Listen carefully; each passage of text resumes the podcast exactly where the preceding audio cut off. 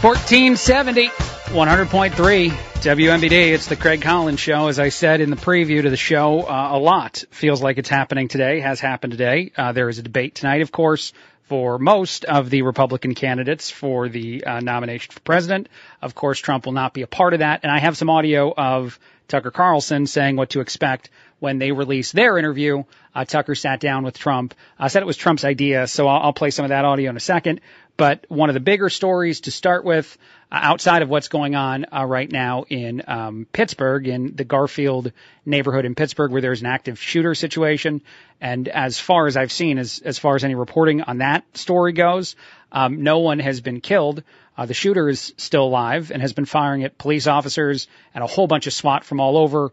Uh, the area responded in Pittsburgh uh, to that uh, situation, and it all is because of an eviction notice that was served to the individual living inside the home who's in his 60s. Um, and if it's relevant to people, I'm going to keep saying it because people ask this stuff. Uh, he is a black man uh, that is right now holed up in a home. Uh, but that that story has been going on for like six or seven hours, and there's no real update on anything other than that they're clearing out the area and you know trying to keep the neighborhood safe.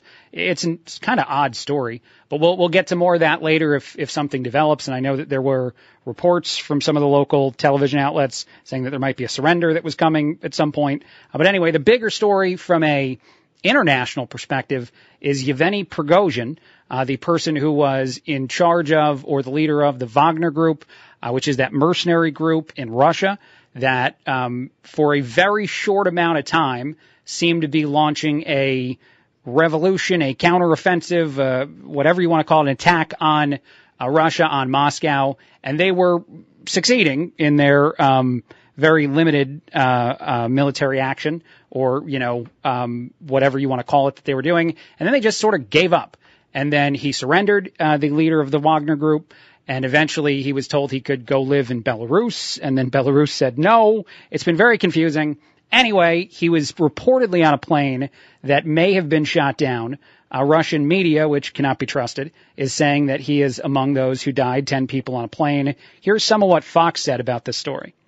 We should note here, though, this is all according to preliminary reports and information from Russian state media indicating there were 10 people on board this business jet flying to St. Petersburg Three of them were crew members, and according to these reports, one of them was Yevgeny Prigozhin. Now, Prigozhin is a man with a long history of fake identities, faking his own death, and even using disguises in order to get away from difficult situations. We don't want to speculate exactly what happened or who may have ordered this plane to be shot down, if indeed that is the case. But again, Russian state media indicating today that the 62-year-old leader of the Wagner Group, Yevgeny Prigozhin, was killed when his business jet was shot out of the sky by reported Russian air defense systems. Okay, so let's recap for a second. I'm not laughing because I find that story funny. That's a huge, giant story uh, something that would be very relevant to the person in charge of our country and a lot of leaders throughout the entire world as to whether or not this occurred, uh, even though it's unsurprising by Putin standards and things that happen in Russia when people defy Putin. But I can't help but want to play this update from Fox that was not necessarily tied to that update, uh, talking about what happened uh, with Yev- Yevgeny Prigozhin. Uh, but at the same time, it's just sort of surreal to hear this stated and then have that go on, and then eventually I have some audio of our current president. But here we go. Also, this just into us from the White House. The president, the first lady, and members of their family are taking a Pilates class right now, what, followed what? by a spin class. Uh, okay. Um, this is out of the White House. All right. Um, so we're watching for any of that. No pictures as of now, but no updates yet. He's in a spin class and he's doing some Pilates. Uh, the president of our country, and then eventually he came out of that class. He had a, a juice of some kind in his hand. I don't know what kind of. Uh, post workout shake he drinks. And he was asked about the thing that had been relevant for hours, uh, the thing everyone's talking about, and he was unavailable because he was uh, spinning. Uh, here we go. I recall when I was asked about this by you, I said I'd be careful what I drink and what I wrote in. I don't know for a fact what happened, but I'm not surprised. Yeah, why don't you know for a fact what happened? But why don't you have any information, any intel to share with us? Oh, that's right, because you were doing spin class. Do you think do you, do you believe?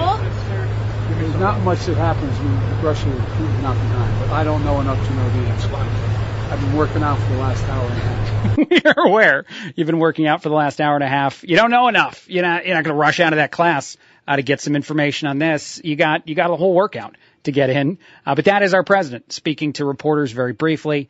I know that it's kind of hard to hear what he was saying. They're capturing it on mics. They don't really put close enough to his face. You got to do that better. Uh, but essentially he said if you didn't hear him, that he doesn't know what happened, uh, but he's not surprised and that he had told people, uh, before that this is the kind of thing that you could expect in Russia. And if you were uh, Prigozhin, you should have been very careful on what you rode on, uh, whether it was a plane or something. And going into St. Petersburg or flying around Russia is a unique aspect to that story that makes it somewhat possible that it was a, a misdirect or a, a fake death. And yet that's all we have right now. But our president was too busy doing other stuff. You can't you can't interrupt. I mean, honestly, if you paid for the whole class, you want to make sure to get the full 50 minutes in or whatever it was. One last thing I want to play, and there's a lot to talk about today, so we're going to bounce all over the place. I do have sillier stuff that we'll get to too, because uh, you can't do all serious stuff or else, you know, we all feel awful. Uh, but this is Tucker Carlson talking about what to expect tonight at 8.55 p.m. Eastern, uh, 7.55 our time. It will release on Twitter. Uh, which is, or X, I guess is what it's supposed to be called now uh, which is what I kind of expected and thought. That was part of the announcement. Uh, but here is what he says he and Trump will be talking about as the first Republican debate will be going on on Fox that, well, won't feature the leading candidate on the Republican side of the aisle, which means it won't have anywhere near as many eyeballs as it would have had if Trump was a part of it. So here we go. Here's what Tucker said you can expect if you decide to tune into a live stream that uh, admittedly has already been taped. So it's not live live it's live-ish, kind of. Here we go. On Sunday, Donald Trump announced that he will not participate in tonight's Republican candidates debate hosted by Fox News in Milwaukee. Whatever you think of Trump, he is, as of tonight, the indisputable far and away frontrunner in the Republican race. We think voters have an interest in hearing what he thinks. So when Trump approached us about having a conversation for a far larger audience than he'd receive on cable news, we happily accepted. That interview will air tonight in this space at 8:55. We hope you'll watch. I think a lot of people probably will watch, and then he's got a very fancy sounder, and he's already changed his thing to uh, Tucker on X instead of Tucker on Twitter, which sounded better. Um, but Tucker Carlson, the former president of the United States, having a wide-ranging conversation. Uh, you know, I talked to uh, Mark Strauss yesterday after he was on the show uh, before he left, and we kept guessing as to why this wouldn't have come out sooner. Why wouldn't Tucker or uh, Trump release this as soon as they created it or make it live. I know and I understand that they're designed to have it be counter programming to the debate, kind of show the power uh, of Trump comparatively. If the eyeballs are, are larger on uh, X, on Twitter for this than they are in the actual debate itself, I, I assume Tucker Carlson would have great joy as that um, setup seems to sound like he's saying in beating uh, Fox. Uh, but the other thing that we thought of and that was right as Mark was walking out, is if they had released it earlier, and this is not something I had, I had you know, dawned on me until I'm talking back and forth with my friend. Um, if they had released it earlier, there's probably a likelihood that they would have played some of those things that Trump said during the actual debate and then allowed the candidates to respond to it, essentially having a debate with Trump without Trump being there. So it actually makes sense to me more now uh, than it did before to, to wait to hold it until they can air, uh, you know, at the same time. And who knows? Maybe they'll still be paying attention to it. Some producer, they'll pull audio and they'll inject it into the debate and try to answer or talk about those things. Because Trump's opinion is the most important, I would imagine, to a lot of people uh, that would be tuning in. Whether or not you can defeat his opinion, all that stuff. Like beating Trump would have been the objective of everybody in that room had he uh, participated in it. But we'll see it is interesting to me that they will air concurrently, that they will air as, as competing things. And again, it makes it harder, but not impossible, to choose to pull from that and put that within the questions or the things that are talked about uh, within the debate tonight. I don't know what you're going to choose to watch uh, either, uh, because both are available after the fact, and a whole lot of people don't watch live anyway, anything anymore. Uh, but we will see. Uh, and actually, you know what? I take that back a little bit. I think Twitter has at times uh, demonstrated, or or X or other forms of media that live streaming can attract a lot of eyeballs in the moment, more so than television. Uh, so Tucker's right about that. All right, we'll take a break. A lot of other stuff to talk about Going to do some sillier stuff too today because you have to. Otherwise, as I said, things get crazy. Uh, but 1470, 100.3 WMBD. It's the Craig Collins Show. 1470, 100.3 WMBD. It's the Craig Collins Show. It is hot. Uh, you obviously know this if you've been outside at all today, yesterday, tomorrow. If we go outside, it's going to be very hot. Uh, the heat index I think I saw at highest today was 121. It's 118 right now. And I, I was wondering because they say 121 is a record. Like, what are some other heat index highs in our area here in Peoria, um, in this exact community? Uh, because of course, one of the conversations that dovetails off of heat index and record highs and the whole Midwest uh, being very, very hot for the last few days is whether or not this is a sign of of global warming. And so just for your edification or for mine or for whoever uh, wants this information, 119 was the previous record that was on July 13th, 1995. Uh, 117 heat index we had twice in uh, 1999 in July and then in 1980 also in July. Uh, 116 a couple times and then won 15 we've had six or seven times, including in late August, August 27th of 1990. So whether or not we've seen something similar before, uh, the answer would be yes. It is uh, rare, uh, but we've we've seen it. Uh, saw it in the 80s, in the 90s, in the 2000s. I feel like I'm now doing like the hits, 80s, 90s, and today. All your best music. Uh, but 121 would be a new record, and tomorrow is likely to be even hotter, as I think the actual temperature itself is going to be 101 degrees. Uh, by the way, the record temperature set. Uh, not the heat index, but the, the temperature. And we didn't always do a heat index. I guess we've only been doing that since like 1948. Uh, back in 1936, 113 degrees. That was on July 15th. Uh, in 36, it was hot a lot. Uh, the other records are all from the days before. On the 13th of July in 1936, 109. July 14th, 1936, 110. And so you can see what's happening here. Uh, July 11th, uh, I don't know what happened on July 12th, 1936. It's 108 degrees. So big giant heat wave. Uh, passed through Peoria, but we didn't take heat indexes then, so that probably would have set some records too, uh, since everything on the list of highest temperature recorded is all the 1930s. Um, so that whether or not, again, I, have I've said on the show that I don't uh, disbelieve that climate change is, is real. I don't think the United States government is the right people to try to fix the problem, and I'm sure I'm not alone in that uh, way of talking about it or the things that they plan to do and whether they'd even benefit the world. Um, but as far as just heat itself goes, uh, we have we have seen this stuff before, and we've seen uh, a lot of it, I guess, uh, back in the 30s. And I, I doubt anybody listening to this show, although you never know. Uh, I don't know who the oldest person is in town. It would be possible that someone vaguely or barely, or I doubt in any way, shape, or form remembers uh, those hot, hot days in the third. Maybe somebody told you about it. Maybe someone can text me 309-340-4464 and like you, uh, a grandma or grandpa passed it down about how hard life was back in the day. And they talked about that heat wave in the 1930s and how it obviously was a big deal uh, because uh, it sounds like it was. Uh, but let me know, 309-340-4464. If you have a long passed down story uh, that you didn't know if it was true, I can, I can confirm it is. All right. Other stuff out there. I thought this was interesting. A comedian or at least a guy who described himself as a comedian, tried to make what he called a joke. And I'm only saying what he called a joke, not because I think it's all that big of a deal, but because I guess the internet thought it was a pretty big deal and a pilot thought it was a pretty big deal. But I, I do kind of like the way he reacts after the fact of this. But he was getting on a plane, the pilot's standing there. We all know that. We've been through that. And he goes, you've been drinking. And the pilot gets very mad at him. Here's what it sounds like, because I guess he also was recording this as he was doing it. How you doing? Good. Are you the pilot of this flight? Yeah, what's up? You haven't been drinking or anything, have you? You know what? I'm joking around. It's no, a I'm joke. not joking. It's a joke, sir. I'm not joking. I can Relax. pull you off right now. Oh How my dare God. you, sir? Ever heard of a joke? I'm a comedian. Come here. Oh my God. Come here. I'm a comedian. All right. It's Dummy. a joke. You You don't don't do laugh. Excuse You me. don't I'm very sorry I offended you. Okay. And the reason being you don't do it because that gentleman right there and anybody who else is around now doubts what I do for a living. All right. So I don't go into your work. I understand. It was a Don't do joke. it again, I didn't mean to please. offend you. Thank Didn't mean to offend you. Wow. See what I mean about life? See what I mean about life is my favorite part of that. Look, I don't know who you agree with, and you can text me your your reaction to that too. That audio, 309-340-4464. Uh, 309-340-4464 again is the phone number to text directly to me. That is my number. I'm giving it out on the radio. Uh, but I do think there's a point to people can't take jokes anymore. And even the way the pilot says, like now people doubt me. Now everybody around, because you asked me a question, have I been drinking, is going to assume I've been drinking.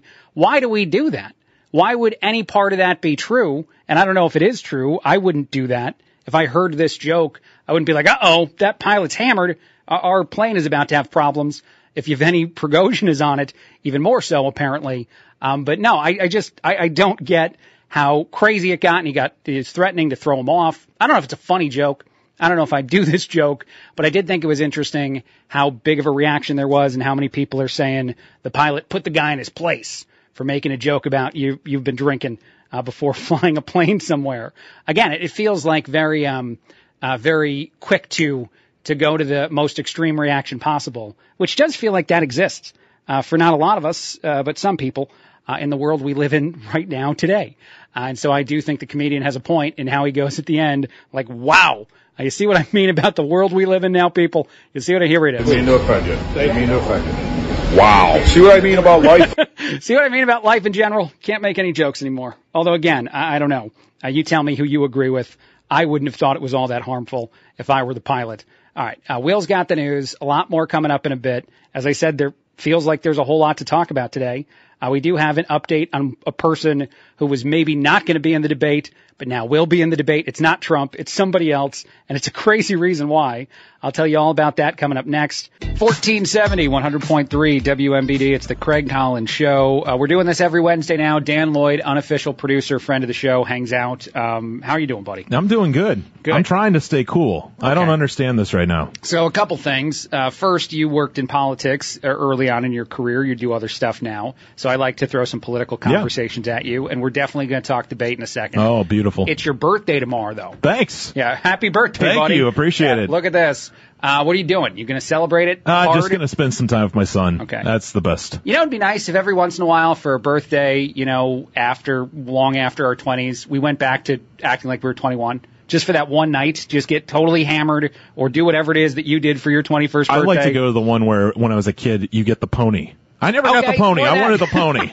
Or that, yeah, like go back, go even deeper, go dive deeper. I want my Teddy Ruxpin gift to finally be given to me Yes. when I was a kid. Never happened. All right, let's do politics. Let's Okay. talk about that. Yep. Um, so the debate is tonight. Um, it is interesting that Trump will not be at it. It doesn't now, surprise me. It doesn't surprise me either. And now he is counter programming it, uh, putting up the Tucker Carlson thing. Mm-hmm. Right. So, what's your first reaction to any of that as far as how Trump benefits or doesn't from choosing not to be I think he benefits because of the fact that it's going to get talked about. He's he's taking up oxygen in that room. Yeah. And so Christie, you know, is going to go after him. The Sure. problem is Christie can't go after him too long because the guy's not there to defend himself. Also, Christie isn't relevant, I don't think. No. I, I don't think he's a real contender for this thing. I don't think he is, but I think that he could shape the way that the Others attack him? Yes, exactly. Sure. I think this is make or break for DeSantis. That's Oh, my I'm opinion. 100%. I- this I is make or break for DeSantis, and DeSantis would be smart to stay away from Trump and try to introduce himself and establish himself as the other candidate. how That's do you, my opinion. How do you do that if Trump is such a cloud over all of it? I think he keeps pivoting to himself and what he can do and what he can do differently than Trump. Do you think that he keeps talking about how successful he's been in Florida? Because that's one thing that I feel like helps and hurts him. It makes him sometimes, to me, sound smaller, not sound like a national level player, but sound like a, a state level. I think he has to re- reintroduce himself to the public. Okay. And I think he has to be personable And I- charming. and charming. And Gotcha. Ti- Tim Scott's going to take care of that. I Tim mean, Scott's going to be very good at that, I think. Yes, I think. He is. I think Pence is going to be interesting in terms of how he distances himself from January 6th and Trump. Ramaswamy feels like the other guy that could really that guy's benefit. just going to take his shirt off. I think that's what he's going to do. so if it just comes to the end Yeah, of it, it's like, okay, yeah. let's uh, all candidates take their shirts off and Yeah. uh, flex for us. Right, yeah, all right, Ramaswamy, put yours back on, please. I don't know why you took it off so soon. Um, well, I do think That he's, guy's ridiculous. Well, I do think he's the other guy most likely to benefit from this. If he does well, and I think he's eloquent enough to do well, his stock may rise. No, uh, the, the concern for me is I think no one can have, and DeSantis especially, no one can have a Rick Perry moment. If you No. remember the Rick Perry Sure. moment, Yeah. that cannot happen. the problem with Swami is the fact that he has no political experience. Sure. So he has to establish himself as someone who is strong on these issues, that he doesn't flip flop. And uh, like I said, it's going to be really tempting to get on this Trump train and and go after him. Whoever can pivot off of that is going to be successful. I Mm-hmm. Okay. Uh, what do you think of Trump and what he'll wind up talking about with Tucker Carlson? Oh, they're just gonna, you know, rip apart Fox News. That's just what's gonna happen. Is the whole time all it's going to be is Bret Baier's the worst? Uh, yeah, I think so. Okay, all right, fair enough. Uh, do you think that it was Trump's idea or Tucker's idea or all above to do this as counter program? I think it was all above. Okay. I think it's the campaign. They now they got a situation with they can push the RNC with the surrogates that, you know, Mike Gates is going to be there. He's Sure. going to try to get in the spin room. Sure. It, they're just. I mean, any story, bad or good, for Trump is only benefiting him, in my opinion. Yeah. And so that's what they're doing. So at the end of all this, do you think that anyone will realistically close any sort of gap with Trump or no? I don't think so. I think that it's going to be. I don't. I think it's going to be pretty much the same. I think that the issue is going to be is we're going to see some candidates fall off. And Yeah. honestly, like I said, DeSantis, this is make or break. This is Yeah. this is game seven. Yeah, yeah. If you don't perform well tonight, um, I do think his his chances are pretty much zero. You know, I think his his his, uh, his tactic is interesting. I saw him at the Iowa State Fair, and he was talking about how he's going to go to every county in Iowa. And if you remember, Santorum did that, and he was successful. He won the Iowa primary. Let's just remember, though, whoever wins Iowa doesn't necessarily win the election. Right, and the amount of people that actually show up to the caucus is, Right. is really, and the caucus, really small. Don't, don't get me started on the caucus. The caucus is just nuts in itself. All right, buddy, that's fine. So. Um, yeah. Uh, what else you got? You said there was something else you want to Uh, well, you know, I think the Biden going to Hawaii. Oh yeah, That was that was crazy because he talked about himself. he actually it might be the first time since and I looked this up. 1984 was the last time a Republican won Hawaii. And uh, Biden might have taken care of that. he might have ended that he, forever. he might have. I mean, Yeah. let, let's just be honest. I mean, He crapped on Hawaii a little bit because re- he said we're going to build it back better and made people mad. Well, and these stories he tells. I mean, Yeah. does anybody prep him? I mean, it's like I really hope he never has to talk to people who have been devastated by a flood, and he tells the story. Well, Jill, you know, I was in the bathroom taking a shower, and I, I didn't realize tub that- overflowed. I didn't under, understand that the shower curtain had to go on the inside of the shower, and then I walked out, and my Yep. my dear wife, and long story short, she almost slipped and died. She almost slipped and died. And uh, so I understand the pain you're going through. I know what you're going through here. It, it is nuts. I, I I will say this about uh, that story specifically because he told it in Florida. He's been telling it again and again. The small house fire that he makes sound as though Right. it devastated his home. Um, and his Corvette. and his Corvette. He, he met, he lumped his wife in with his Corvette. and then his cat. His Yes. cat came third, I think, in the list. Um, but the the thing that's most interesting about it is that it's been debunked, and yet he still tells it. That goes to the part of you saying no one's prepping him because they're they're saying that he is you know exaggerating this thing that he doesn't need to be sharing with anyone in those moments. It's not helping. The people don't care about it. But more importantly, it's the fact that he's so willing to continue lying to people even though it's been debunked. I don't know that we see a lot of politicians, and you can correct me if I'm wrong about this, do it like that, where where you don't change it at all, you don't try to respond to the criticism, you just keep blazing through with the lie or whatever it is you're telling without any recognition whatsoever, especially in a moment where it doesn't matter. It's not a lie about policy. This is a lie about a, a thing you experienced in your life. It's unbelievable. I mean, I, the the funny part about the video is if you watch the video, they had this band, Hawaiian bandstand behind him, Mm-hmm. and these guys are looking at him like, "Are you serious right now? Is this guy really? Why is he doing this? Where, Yeah. where, where's the hook? Let's Yeah. pull him off the stage." Yeah. So yeah, You know what's funny about that? Actually, I watched the time that he told the story in Florida too, after the um, you know hurricanes and stuff there, and you could see DeSantis behind him making faces like, "What is, what is going on right now? Why is this the story being told?" So it's a very common reaction. and why is MSNBC going to say, "Oh, this is no big deal. Look Yeah. how human he is." I saw CNN said that he he crushed his uh, visit to Hawaii. Yes. So yeah, great analysis by them. Amazing. Uh huh. Um, Biden is now on vacation too. By the way, I think he's on like At a another 10 vacation house, yeah. Yeah, right. Let's go After vacation where they're yeah, that's beautiful. Yeah, way to go, uh, Commander in Chief. Uh, all right, before we get out of here, one other quick thing I just want to ask you about. Oscar Mayer, you know them, they make hot dogs. They're going to be giving away hot dog straws. Do you have any reaction? I kind of knew you'd love this. Do you have any reaction to a hot dog straw? Can you describe that in more detail of what this is? It's what you think it is. Okay, I don't think that's there's what any I way. Okay. I don't think there's any way to describe it with you not already envisioning the thing that you think it is. That's what's going on. A guy at a Yankee game went viral a while ago for poking a hole in a hot dog and drinking Now, beer with it. did the marketing director for Bud Light go work for Oscar Mayer now? Is that what happened? It's great. Yeah, the campaign is going to be um, Dylan Mulvaney's Yes. very soon. Okay. Uh, I don't know. Hot dog straw. It's a thing. It's out there in the world. It's a Um, gimmick. It'll, it'll, you know, It's gross. It's, it's, it's very gross and, you know, makes it Yeah. for some interesting selfies. I guess I'm happy that the Yankees get mentioned in something other than a nine-game losing streak. Uh, that's nice. Have you ever seen the Oscar Mayer Wienermobile? Uh, no, I've never seen it in person. I have seen it on I-74 actually. Okay. And it was a, a shocking display.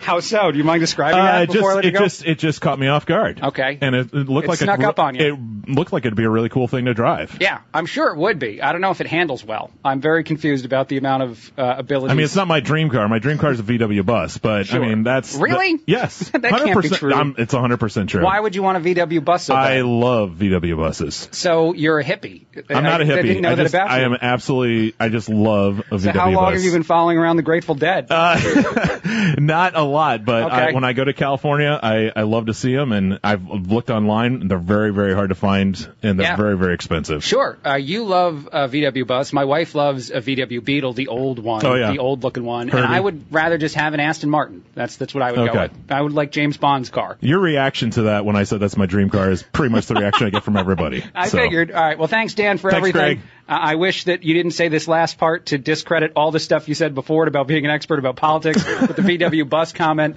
Uh, but now we'll fix it. We'll fix it in editing. Quick break. A lot more. 1470, 100.3 WMBD. It's the Craig Collins Show. 1470, 100.3 WMBD. It's the Craig Collins Show. Thank you to a bunch of people that just texted in. Uh, I mentioned this story earlier in the show before uh, Dan uh, Lloyd jumped in and, and uh, joined us for a bit there. Uh, a pilot was very upset with a joke that a guy made, and the guy was recording himself when he made the joke. He called himself a comedian too, uh, but he asked the the pilot if he'd been drinking before the guy uh, was flying the plane for them that that afternoon or whatever it was. And the pilot got very mad, as I said. Uh, said that a bunch of the people on board would now question whether or not he was a responsible professional. And eventually, the comedian's like, "See, life's crazy." I did get a text from a, a listener uh, that said that um, uh, this is the first time that uh, this person disagrees with me, which is fine. I like that. And I asked people to text in their their reaction to that story. Uh, she said some jokes are uh, inappropriate in certain situations. Suggesting an innocent airline pilot is drunk is one of those, similar to joking about a bomb at an airport. Having said that, you are correct. We are losing our sense of humor. Your example, however, terrible. Not my example. And I did say that I wouldn't have made the joke uh, myself. Uh, but I, I hope we're still friends. I love how that was signed off at the end there. Totally still friends. Absolutely respect uh, the reaction you have to the story, and then also offering to buy the first round at the VFW in Peoria Heights if we ever bump into each other there. Uh, but I do think that there's a lot of people that wouldn't have taken it seriously, and so the pilot might have been worried for no reason. But again, I probably wouldn't make a joke like that uh, to somebody that I'm boarding a plane for. I don't know. Uh, some other things out there that I like as far as other text messages I got. A bunch of reactions to the Wienermobile. Uh, which Dan and I just mentioned a second ago. Uh, Troy, uh, who always says aloha because he's not from this area, uh, told me that he's been inside the Wienermobile before, and it was a fun, fun time he had. Uh, I love uh, that text. Uh, also, I got a text from someone saying that they saw the Wienermobile on the highway as well, or in Pekin, uh, getting a car wash. A bunch of people that have had a bunch of sightings. I've never seen it. Uh, and then actually one other thing, and I'm just going to mention this now and then I'll, I'll move on to some other stuff. But we're going to talk to a listener that reached out to me via text just after four o'clock. His name is Stan. He has a story about 1936 in Peoria on July 15th, I think he said specifically, which is the hottest day ever recorded. Um, I know it's hot. I know a lot of people are probably having conversations with you about global warming because of how hot it is and how hot it's been the last few days and how ridiculously hot it's going to be tomorrow. So because of that, I just got curious. I was like, hey, have we seen this before? Do we have any recordings of this? Uh, heat index, we didn't start recording till 48, which I was talking about earlier. So the highest heat index we ever had was 119 on July 13th, 1995. Uh, we've broken that, I think. I think the heat index got up to 121 today, but actually like legitimate temperature hottest ever, 113 degrees, July 15th, 1936 after a heat wave. Several of the other records were set the days before the 15th and, and Stan, uh, gave me a call on the phone number I throw out all the time and told me he'd love to jump on the show and give me a heat wave story from 30. I'm very excited about that, Stan. So I'm going to have you on just after four o'clock uh, to hear anything and everything you know, uh, whether it's a story that got passed down from family member to family. I don't know what's going to be. So I'm very excited about that. and I hope it's all true, uh, by the way. You'll be sworn in. Uh, before I put you on the air. Uh, do you swear to tell the whole truth? And no, I'm kidding. Um, all right, let me play this. Uh, this is audio of a dad hilariously, according to the internet, misunderstanding his toddler daughter. I do kind of like this. The kid is asking for Winnie the Pooh. She wants a book specifically to be read to her. That book is Winnie the Pooh. That's not what Pop is hearing her say, so he has a different reaction. We need to poo. No, we don't need to poo. well, we don't. I'm good. You're good. We need to, we need to poo. We need to poo. oh my word. I love how childish we can all be, like the adult humans can be, because it definitely sounds like she's saying we collectively need to poo. Uh, she does seem to know We that. need to poo. no, we don't. we don't need to poo. well, We're good. I think it's fine. We need to, we need to I don't know why you're laughing, Dad. I'd just like to hear this Winnie the Pooh book. He's word. gone. He's lost. That went viral on social media. Uh, it reminded me of something, and I feel like I shouldn't tell this story on the radio, and yet I'm here. I'm going to do it. I won't tell you who it was. That's uh, I'll protect uh, the innocent. Inv- I'll change names. I'll do whatever I need to do. I had a family member have a family member who had an unfortunate nickname for a little while as a kid because everyone mispronounced the actual name. Uh, instead of the actual name, uh, people said uh, urine, uh, which means, of course, urine. Um, and so this made the person in, in my family very mad. Um, and um, to me, at a point when you get older and you find out about it, it was funny again. It was juvenile funny, like this dad thought it was funny. And I remember I, I dropped it like once or twice uh, in some sort of conversation, and they did not go well after that point. But it's just like a cute kid mispronouncing thing, and then it runs with adults, and it becomes a whole thing. Uh, and so I've I've told the story. I've changed the names to protect the innocent, kind of, sort of. I probably have not done a good enough job there, uh, but I just I kept thinking of that as I saw this, and this kid's going to be viral. And when they grow up, they're going to uh, be reminded of the "We Need to Poo" uh, video. That's now. I, yes, I do find it this funny. Um, all right, one other thing that I want to play as far as audio stuff, and then maybe we'll talk about some other silly stuff, and then we'll take a break and we'll get to uh, listener Stan, who has a story about the heat wave in 1936 that set the temperature for the hottest day ever uh, in Peoria in our area. Uh, but this is kind of crazy as far as audio goes too. Uh, this woman said she was driving her car in Texas, and she's driving to a friend's house when someone randomly threw a five foot long hunting spear through the windshield of her car. Talk about like if you had this moment happen to you, I don't I don't even know where you'd be at. For I don't think I'd go to my friend's house.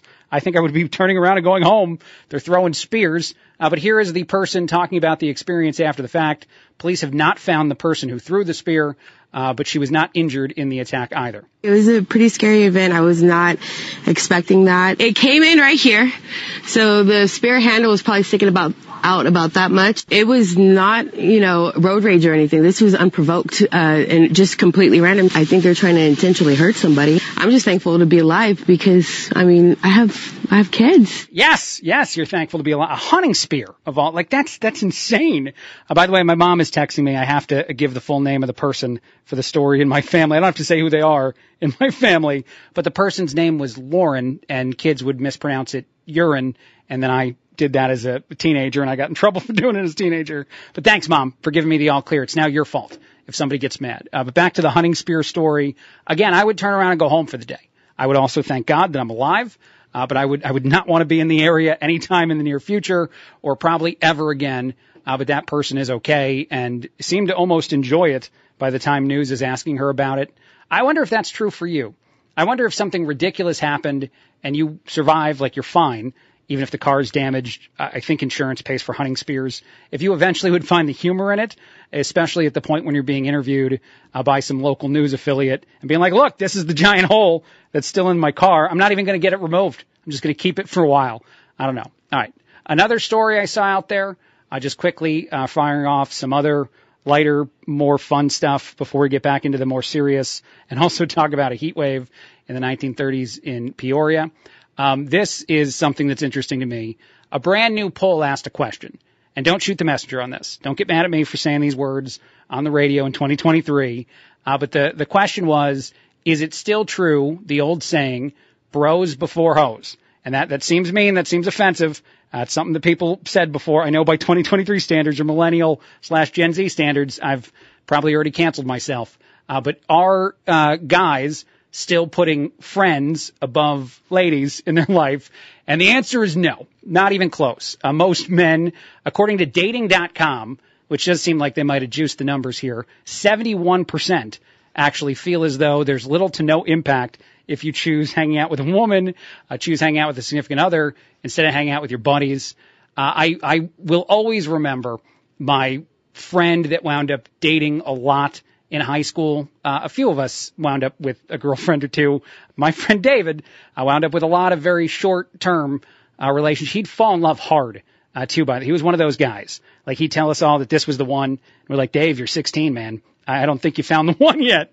Um, but he, we would just, he'd vanish. He'd be gone. And then like three weeks or a month would go by. They'd break up and he'd pop back up in the friendship group.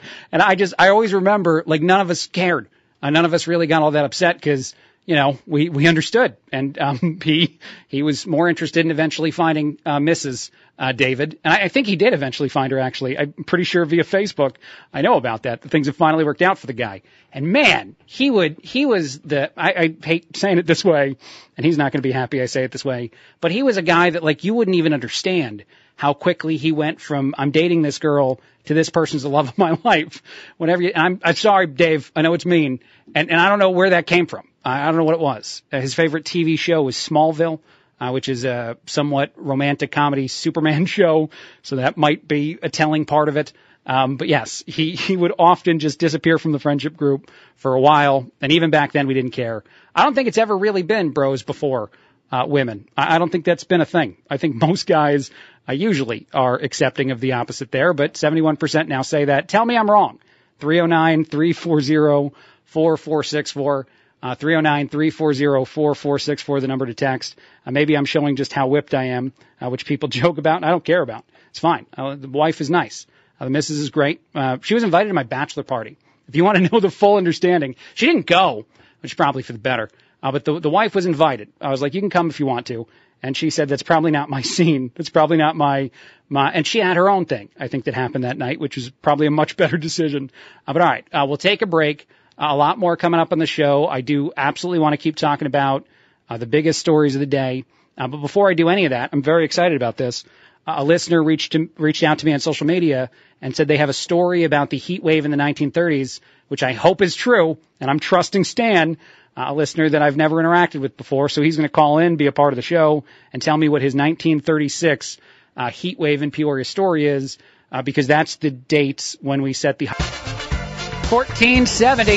100.3 WMBD. It's the Craig Collins Show. Uh, my next guest is a listener that texted me uh, in the last hour or so. His name is Stan. I was talking about how uh, we've seen bad weather before in Peoria, in the area, hot weather, uh, I should say. And I was curious, like, just how significant. Uh, back in the 90s, we saw some of the records in the world of previous heat index temperatures, 119, 117, uh, actually in the 80s too. But back in the 30s, before we did a heat index, when we only took a legitimate temperature, it got up to 113 degrees, the actual temperature, on July 15th, 1936. Stan says he knows about this very well because of a long passed down family story. Stan, thanks for calling in and being a part of the show.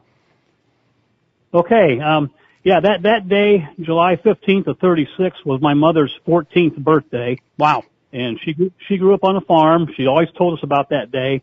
Anyway, uh, in fact, several of the days leading up to that uh, still holds the records for Peoria Yeah. for hot temperatures. They do. But anyway, that, that day, for some reason, my grandpa decided to make hay and he had a hired man and the poor guy had a heat stroke and died out in the field that day. Wow. Okay. So your mother's birthday, 14th birthday, uh, living on a farm. They have a guy that gets hired there and he passes away. And this is a story that you heard about. How did, how did your uh, mom used to tell this story? How did it come up?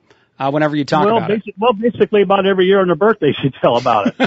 and it was very, very hot uh, for one of her birthdays. Did, yeah. Did You they? know, and, and, go ahead. No, you go ahead. Well, I was going to say, did they talk about what caused it back in the 30s? Did she ever have any sort of assumption that something was going on? I, I know Yeah, climate yeah, change wouldn't have come yeah, up. What was it? Oh yeah, oh yeah, definitely. It was it was July. And it was, yeah, it was the summer. It was Peoria.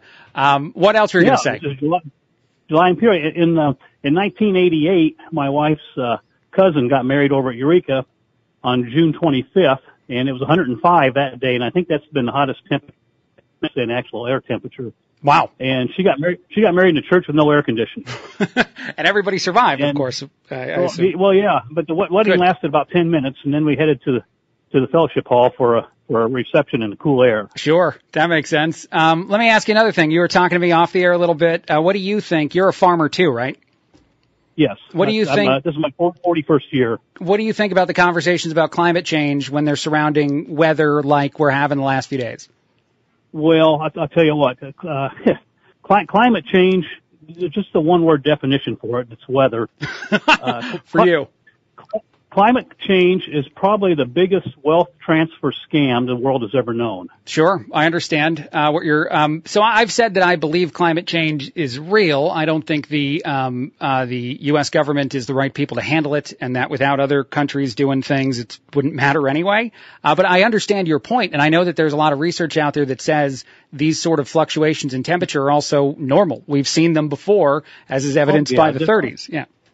Oh yeah, definitely. And, and um, I, I sold John Deere equipment for 32 years besides farming, and uh, and John Deere was one of the leaders in coming up with uh, environmentally friendly exhaust coming out of the engines. Mm-hmm. Or, or they're using the diesel exhaust fluid that's called DEF and so on to try to clean up the air. Gotcha. And and they cleaned they cleaned up the air by a factor of about 50. But it, in fact, they claim that you can actually breathe the air coming out of the exhaust pipe. Did But you ever it- try but it? It's, it's no. Okay, good. That's a good smart It's- man, it's, Stan. It's cleaner. it- It's cleaner than the air in downtown Los Angeles. Well, there you go. Uh, well, thank you for calling in and let me know about all this, man. Yeah, but anyway, they, they uh, you know, and so you, the U.S. is taking the lead on all this. and It's Sure. costing millions and millions and billions Yes, of is. dollars, and China, China, Russia, and India are doing absolutely nothing. They don't care, and they'll actually continue to increase care. output if uh, we decrease it in certain ways. So it it won't really matter. Uh, but thank you so much for calling in, man. Okay. Yep. Thank you. Right, talk to you later. That is Stan, whose mother was born on July 15th, and her 14th birthday was in 1936 when the temperature was 113 degrees, the actual temperature as far as a recording goes, the uh, record-setting day. Terrible that uh, a part of that story is that uh, somebody passed away working on a farm. And actually, it, it did remind me to say this um, for anybody that's outside working a- as a farmer in any capacity, uh, do everything you can to be safe. Uh, stay hydrated. Uh, go indoors if you feel like it's you know getting too hot for you. Uh, tomorrow is going to be very hot. Uh, it's going to be the hottest day I can think of uh, in town here in the few years that I've been here. 101 degrees is the uh, reported temperature. Heat index is going to be very hot. And I know that I think some places are reporting that the heat index got to 121 today, uh, which is technically a heat index record for Peoria.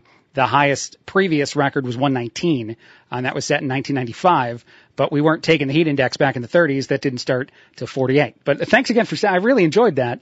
And please, anybody else with stories handed down from family members about the the hot summer of 1936, uh, call in or text into the show. 309-340-4464 is my number to text me. 309-340-4464. Uh, one thing I want to play, uh, shifting gears a lot here, is Oliver Anthony, uh, who is a name that's been more and more all over the place over the last couple weeks. Uh, he had a song that went all the way up to number one. Uh, the Rich Men, North of Richmond, uh, I think is the name of that song. I don't have it in front of me though. Um, and now also this new song that he dropped that he put out just on his own. And here's the reason I want to play any of this. Uh, the sentiment is a little bit similar, a little bit different as far as the song goes. I don't know if it'll reach the same level of of popularity as his his last song did. The song is called "I Want to Go Home." But the thing I like about Oliver Anthony a lot is that he's rejected a bunch of deals from um, music executives now, from industry people. He said somebody offered him like eight million dollars, and he said no. Uh, the reason why he said no is he just wants to make music. He just wants to put it out there for the world. I assume he can make money off of it somehow on his own. I don't even know if he's trying to do that, uh, but it's really interesting that someone is taking over the country music charts or a bunch of music charts, singing about things, especially with the uh, Rich Men North of Richmond, which is talking about the guys in D.C. and how much money they make and how everybody else doesn't have any money.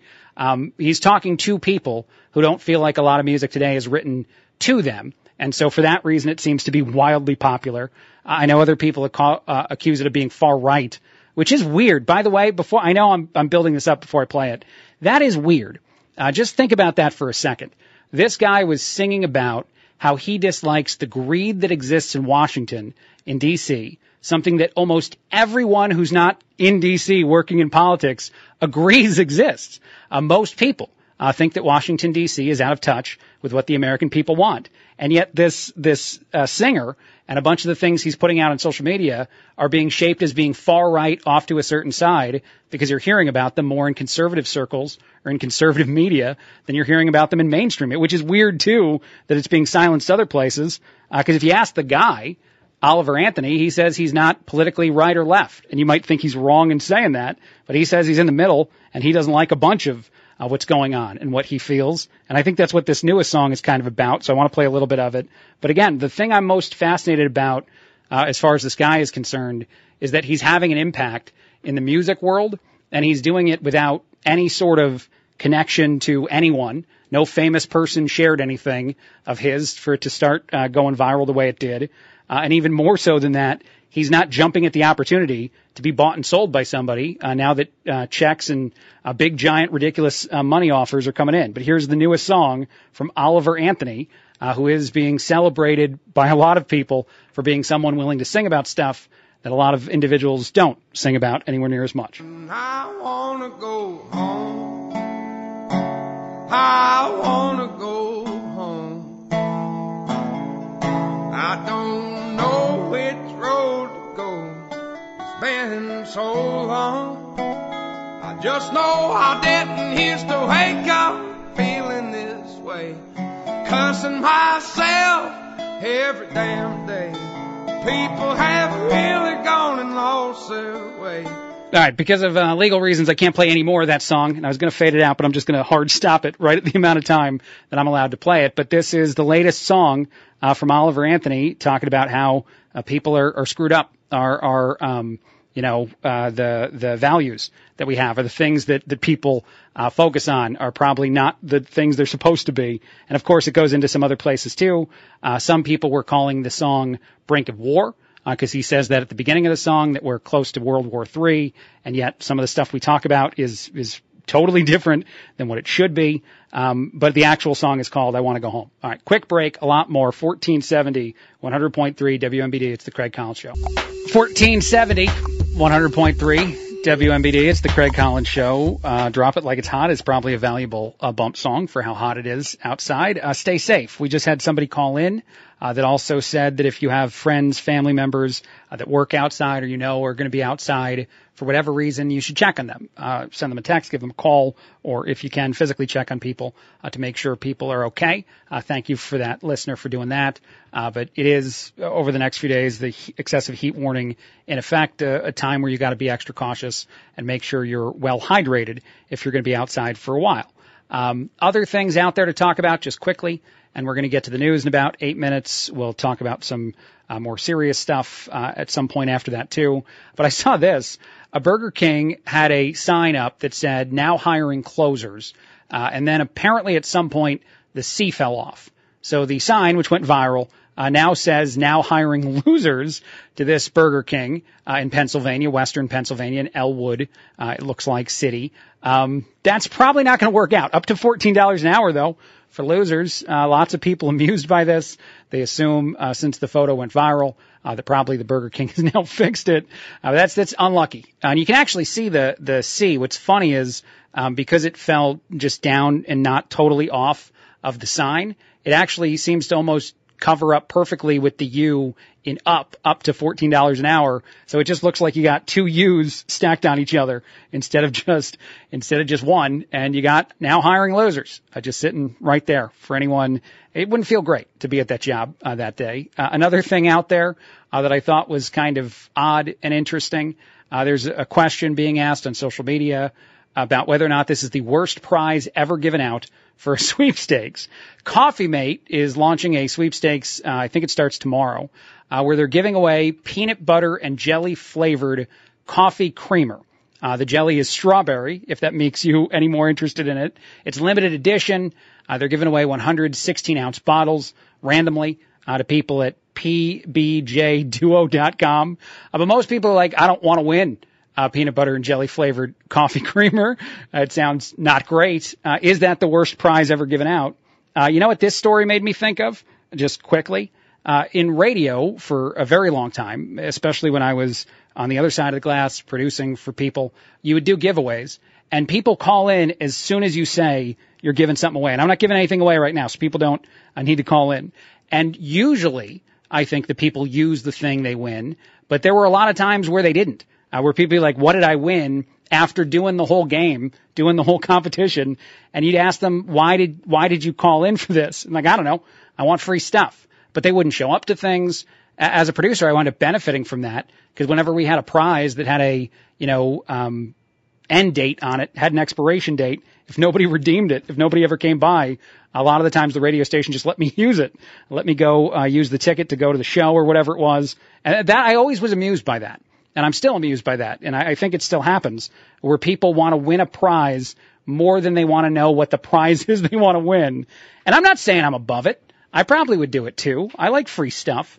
I don't want uh, PB and J coffee creamer, but I like free things. Uh, but it's just sort of it's sort of awesome. And so if you are someone who likes winning prizes and calling into radio stations and then depending on what it is, not picking it up, uh, just know you're probably helping some radio producer uh, somewhere out there in the world go to things they can't afford, as radio doesn't have a whole lot of money in it. So you're, you're doing nice work. You're, you're being very kind. I got to take to, take my wife to some to fancier things. We sat um, uh, rinkside at a Blackhawk game. That was supposed to be a prize for a, winner, uh, a listener. They never claimed it. I told the radio station, they're like, you know what? Go ahead and take it, you and Betty. And so we were sitting right there. Uh, first, it was awesome. Uh, I think hockey, not that it's my favorite sport. Baseball's my favorite sport. I've talked about that a lot. And even though the Yankees are terrible and have lost nine games in a row, still my favorite team, not abandoning ship. I'd like to see everybody get fired. I think hockey's the most fun to watch in the first. Not that I've seen a lot of other stuff in the first row, but it's just because like they crash up against the boards and you're right there.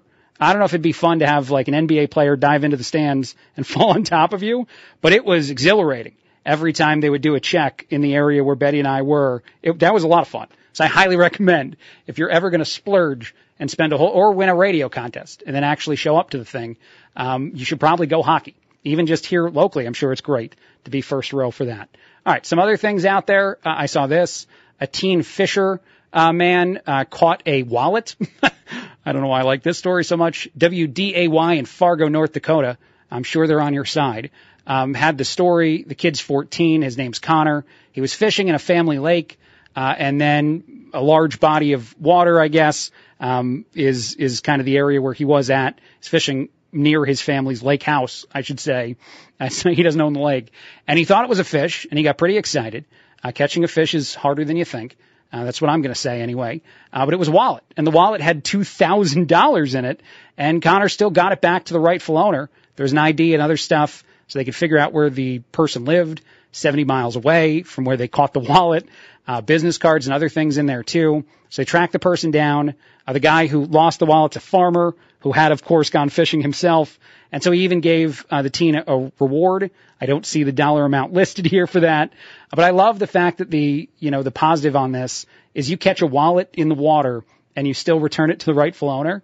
And I've done this question before on the radio. Uh, I can do it again.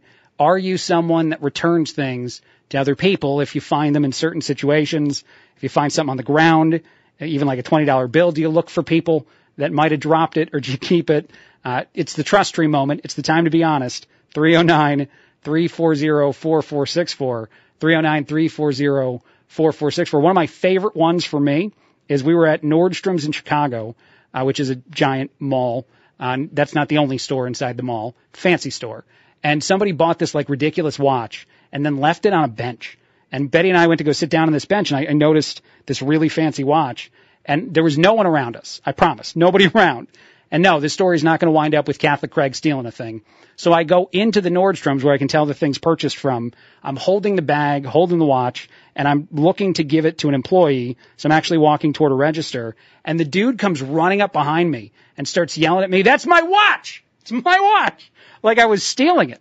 And I was like, I, okay. I, I was just trying to give it to the, and like he was going crazy, and Betty started kind of like laughing, also uh, sort of a little intimidated, because the dude was just 100% sure that the way that I was trying to steal his watch off the bench was by walking it back into the store. The bench was not inside the Nordstroms.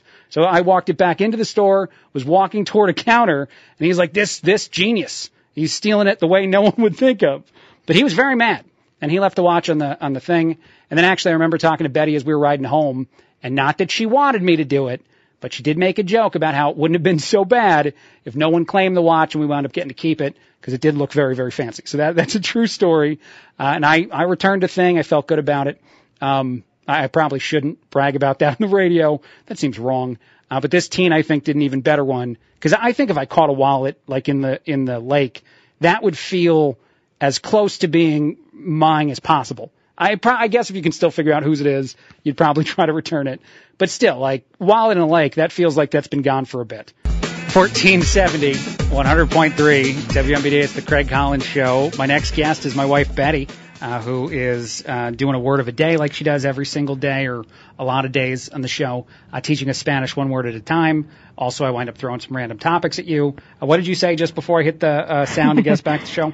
Happy birthday to Dan. It's, To Dan- it's Dan tomorrow. Lloyd. Yeah, tomorrow Official is his producer, birthday. friend of the show, uh, jumping on with me on Wednesdays now. Yes, he and is Craig, celebrating his for birthday tomorrow. So much to talk about it.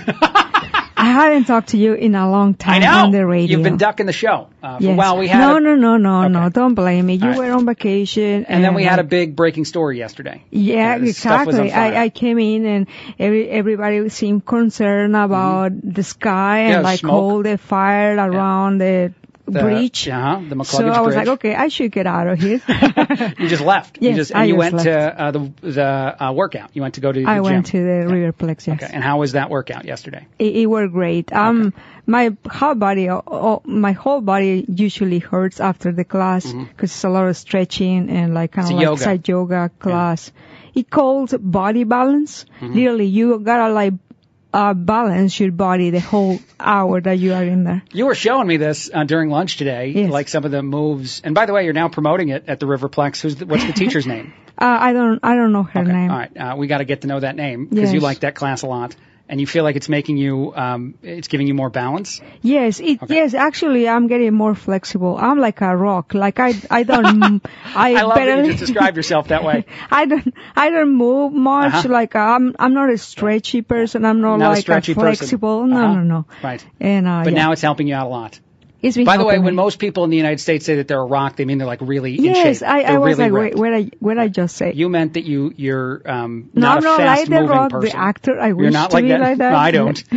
I'm glad you don't look like the Rock.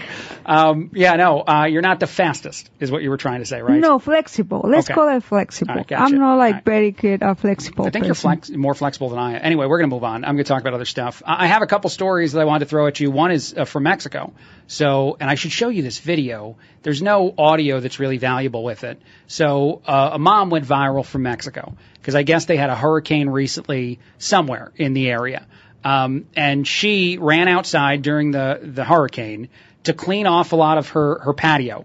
Uh, a lot of the Yes, outside. she was sweeping yes. it, uh, sh- putting some water on it, even though it's raining and, and Yeah. stuff's going crazy. And then she was even like throwing bleach on some of her her furniture that's sitting outside, Yeah. just to try to keep it clean. Uh, Yes. While the hurricane was going through, uh, people said she's crazy, but also this is not uncommon in Mexico.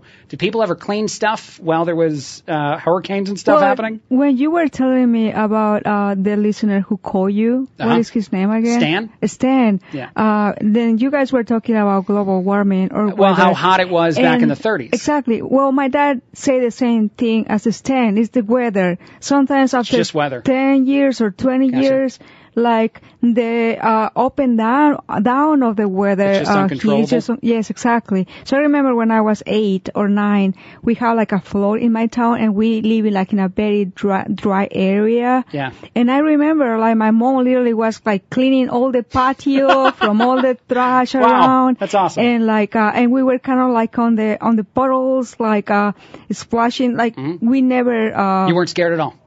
Not a little No, bit. And no. your dad's a farmer, by the way, Yes, so uh, much yes. like Stan, who called in earlier in the show, Yep. his feelings on global warming Yes. are very similar uh, to a lot of farmers' feelings on global. You think global warming is real? Sometimes, yeah. It's just, just the, it's just like the contrast sometimes Mm. for one day to another, like kind of Yeah. like like right right now, like Yeah. it feels super hot, like it feels like Mexico right now. Sure, it's very it's toasty even and in this we room. are very close to. I have the the, air conditioning uh, really highly turned up, uh, very highly turned up, and it's not it's not going the way It's I want it to go. It's toastier in here than I want it to be. Uh, but yeah, who knows? There there's uh, potential other causes for temperatures to fluctuate, and there there's history that demonstrates that it fluctuates a lot. Yes. So maybe we are not as accurate as we think we are as to the to reasons why uh, temperatures. But I do think like the global temperature is rising. We can you know uh, follow that. But again, as I've said before in the show, and I'll just move on from that. Don't want it to be a big argument with anybody uh, listening. Um, uh, I don't think the United States government are the right people to fix that thing, and I think that they'd be acting alone compared to anybody else. And again, I don't even really totally know uh, what's causing some of the stuff we see. And I think some experts might Have you might heard admit about that. artificial rain? Yeah, I've heard of. Yeah, you guys are doing that in Mexico. Yes. Yeah, you're Yes, firing because of the stuff up into the air, Yep. trying to make the clouds heavy Yep. so that eventually they rain. Yes. How is how much work has that Well, worked out? I'm not an engineer, in, uh, uh, but that's just amazing to me. The That thing they that can are try to do Yes. that? Yeah, there's not a lot of good science that says it works well, but I know they're trying. they're it. trying. Yeah, because they got Somebody droughts has to there. try, yeah. Somebody, somebody's got to try something. I Somebody has guess. to try, yeah. Uh, the other story I have for you is, and I got a little bit of audio to this one. This is a dollar store, and you very much like the dollar yes, store. I, I do like the other. You're a fan dollar of of. We are um, promoting a lot of businesses right now. yeah, that aren't aren't paying for it. Uh, you, you love thrift stores. You love uh, shopping and taking a long time to find a sweet, sweet deal. And you also love dollar stores. Um, I wanted to play this. This went viral on social media. I guess there was a dollar store recently that was open and a bunch of customers were in it. No workers. No one could see any workers anywhere. So one of the customers figured out how to log into the register and just started bringing up customers. So this is a customer, not a worker, ringing up other people. And then someone took a video of it. in a Dollar Tree, and there is absolutely no workers here. None. The whole store is open. No workers. And then you have a customer that has figured out how to get into the register, and a customer is actually ringing, ringing customers up. Yep, that's a thing that really Aw. happened, and she was kind of happy about it. I feel like you're the kind of person that might do this. I would do that. I yes. thought you okay. I, would thought you would it. admit that. Uh, Yeah. You've thro- jumped behind the bar at the VFW before. Yes, I, I when whenever the girls are busy or I mean I mean I, not all the time, Right. but when when I see like customers waiting, like hey, I where is where is the where is the bartender or whatever. You can help out. I, yeah, I try. Yeah, Yeah, I don't uh, know You've much. also jumped behind the counter at Cultured Grounds, the coffee place we Oh, go to yes, across the I- I street. Did that too, yeah. Betty just helps out with a lot Yes. of usually people that know us well enough to not. you, yeah, you don't do it first trip. So I feel like the dollar store would have to be your regular dollar store. Yeah, And all of a sudden you'd yeah, start working. and. I Yeah. I should know. Yeah, the the main person help. I mean, working in there that I can. Yeah, so you can you can out. excuse yourself when they pop in and be like, "I'm sorry, I'm just trying to help a little bit." Yes. All right. Uh, before I let you go, Betty, uh, what is the Spanish word? And by the way, we have a request for a Spanish word of the day. All right. But you can give us whatever you plan for first. Well, I didn't plan, so just go for it. okay. All right. Um, um, uh, here is the the last the few word suggestion. They said they're all uh, political things. So election interference, heat wave, air conditioner. These are some examples for you, Betty. Debate, which is tonight. Which one do you want to go to? Aire acondicionado. Air conditionado. Aire acondicionado. Ire air conditionado. That is an air conditioner. Aire. Ire. Aire. Oh no, why why is this happening? I Ire. You can do it, Craig. okay. All right, one more try and then we're not going to annoy the listeners anymore. Ya no. Aire. Ire. Acondicionado. Air conditionado. I, I nailed it. Perfect. No, I don't think you're, yeah, think you you're being it. nice. You All did well. Uh, that's Betty's word of the day. You teach us Spanish one word at a time while hanging out and jumping on the show. And thank you for being here. You're the, the biggest, um, people run Thank up to you, you. for yeah for the listeners to be so kind to me when I uh, encounter some of them on the street or when it's been like a, a a few times and I'm just like overwhelmed and grateful for for all the people who are liking this segment. Yes. Thank you so much. Did you hear me this morning? On, on the Greg and Dan Oh, show? yes, yes, okay. yes. I describe myself as, as Yeah. Mr. Benny. All right, good. Thought Yeah. that'd make you happy. Uh, all right, we'll take a break. A lot more to bit. 1470, 100.3 WMBD. It's the Craig Collins Show. 1470, 100.3 WMBD. It's the Craig Collins Show. Uh, thanks for being with us. Lots of stuff, as I always say, or my wife says when she does her segment with me, uh, to talk about. Um, real quick, a couple political things, and then we'll do some uh, not political stuff. I thought this was interesting. Uh, Fox has been walking around and just asking people on the street what they think about uh, the current president's top priority. What is it? Um, what do you um, believe he's he's demonstrated it to be? How do you think he's doing in the world of his top priority? And I do think this audio is uniquely valuable because with the debate coming up tonight, uh, and also uh, Trump sitting down with Tucker Carlson tonight as, as sort of uh, counter programming, that'll be on Twitter or X. Uh, you'll be able to watch that right at the same time as the debate. Uh, this is probably the best thing for anybody to focus on, not attacking each other as much. And I know they'll definitely do that. They sort of have to do that. Uh, but attacking the easy target, the easiest target, uh, which is our current president. Here's what people in the street were saying about uh, the president's top priority and then a bunch of other things. And I do think this audio again is interesting. Top priority is himself and his family. He don't care about the American people. Himself. Ukraine. Children, families, and education. Breathing. I don't know what his priority is. and Breathing. I guess that speaks volumes, doesn't it? Probably be the economy. Keeping his kid out of jail. I don't even know his priority, so he, so I could hit his name is Sleepy Joe because he doesn't do anything. I don't like that's how I know because I don't know what he's like his priorities are. Like from what I've known, he's he's tried to do the Ukraine thing. I think his number one priority was trying to um, get rid of student loans, and he honestly failed at that because the Supreme Court definitely Yeah. like booted him down. Yeah, they shot that down. Uh, that did happen. And I have a student loan and uh, I would have liked for it to go away, but I understand how unfair it was. And so I think the right decision was made when they didn't go away. But that's it, cause that's young people. That's, um, all different ages, um, all different races, uh, and a lot of people saying they don't know. Uh, what Biden's top priority is or whatever it is. A majority of them, a couple nicer people in there, but a majority say that it's not going well or that it's very self-serving. And so that seems to be the, the message that will effectively reach the most people. Whoever uh, uses it or, uh, you know, um, provides it to the American people best is that Biden is bad at his job, uh, feels easier than this politician that I'm running against is bad for this reason or that reason. It will be interesting to see how many shots are taken toward Trump by anyone on that stage. And I think the two people um, highest in the polls right now are two of the people that are nicest to the former president. Uh, that would be uh, Ron DeSantis, who's definitely fallen off a cliff as far as where he used to be, and then Vivek Ramaswamy, who is someone that usually says nice things about and might be trying to be a vice president more so than anybody else. Although there is an answer he gave to a question out there, I think it was with Bill Maher, saying he doesn't, he doesn't want to be a number two. Uh, one other thing I want to play, and, and then we'll move on to a, a sillier thing. But I, I did think this was interesting. And actually, you know what? I have two pieces of audio that go together for this.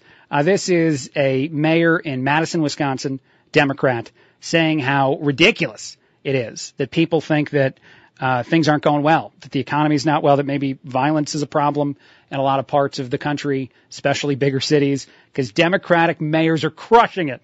That was her opinion, of course, as a Democrat. Here we go. So I would suggest that anybody thinks that this country is in decline, come to cities.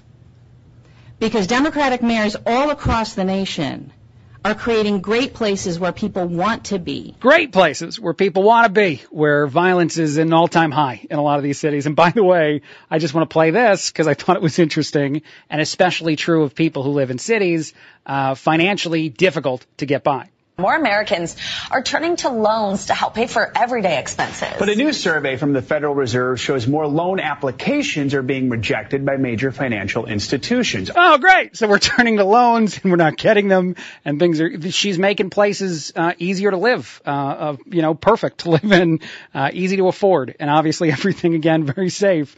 It is crazy to me. And I know how funny I think this is. I don't know if you think it's funny, but it's crazy to me how often the lie in today's political world is just, it's so bad. It's so, the worst one I can ever, and someone correct me. I know I'm a millennial in my 30s, so I'm probably uh, showing my uh, naive, you know, young self, or whatever you describe me as. I wouldn't describe myself as young in saying this, but trying to convince the American people that the economy and your life is bad, like the Bidenomics move, is the dumbest political thing I think I've ever seen in my life because you know what's going on for you. you. You experience it. You go to the grocery store and things are more expensive. You're not tricked into thinking, well, they're saying it's better on TV. Like how dumb do some of these politicians think the American people are? How many people genuinely right now are sitting at home saying, yeah, life's way better than it used to be uh, just a few years ago? No one is saying that. Even if your own personal life, you've had some victories, some wins, some promotions or whatnot, uh, you probably think to yourself sometimes, man, I thought this would go further as I'm climbing whatever ladder I'm climbing, and it doesn't because things are, are you know, out of control uh, in a lot of ways. And I know inflation has come down a bit. Anyone yelling that at the radio, it's still terrible compared to wages. So it's absolutely true to say that your life is worse, not better, uh, than it was just a couple years ago. And it seems odd that so many politicians are trying to convince you of the opposite because they really don't respect your intelligence at all uh, in that. And, and honestly, that to me is what I think is the most egregious, most ridiculous political lie I can think of, and how it's it's becoming a, a message from a whole lot of Democrats all to say to just convince you that things are better than you think they are. Like like truthfully, I know they lie a lot. I know they try to control what you think a lot. I know media uh, plays into that all the time. I know people would uh, be thinking that as I'm saying this on the radio. But do you remember a more ridiculous lie than telling you your life is good when people are turning to loans more than they did in the past and getting rejected for said loans just to cover everyday expenses? And then, by the way, that was CNBC who had that second report. It wasn't like I was trying to dive deep into a far uh, right-leaning place to tell you how bad things are financially. All right, one thing I thought this was interesting. I'll throw it out there. So the question is to you, the listener and I can't get in trouble uh, for whatever my opinion might be on it. But a woman went viral on social media. She was inside, I think it was a CVS, and she found a card among a whole bunch of like birthday cards and things, and she got very mad about it. And I want to describe what the card is to you. And she, she said this is something that shouldn't exist, uh, should not be purchasable in a store, and no one should be buying it. It says "Way to go," uh, but "way" is spelled W-E-I-G-H. And then you open the card up and it says your hard work really shows yay. And there's a picture of a scale. So it's a weight loss, uh, uh, card that somebody is selling somewhere at a CVS. And she says it's, it's offensive. You should never give it to anyone, even someone who's maybe, you know, dropped weight or is, is working on changing their, their body.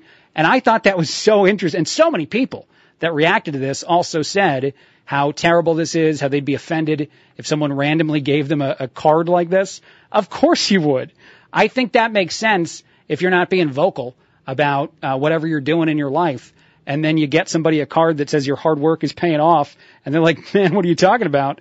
Like, of course I get that negative slant, but I've had friends, including a broadcaster who's done this show a bunch, Brian Noonan, who lost over a hundred pounds and talked about it a lot as as a professional. And it was amazing. And it would have been cool to give him something that said, man, way to go. Way, like way to achieve uh, when people have birthdays, they expect birthday cards.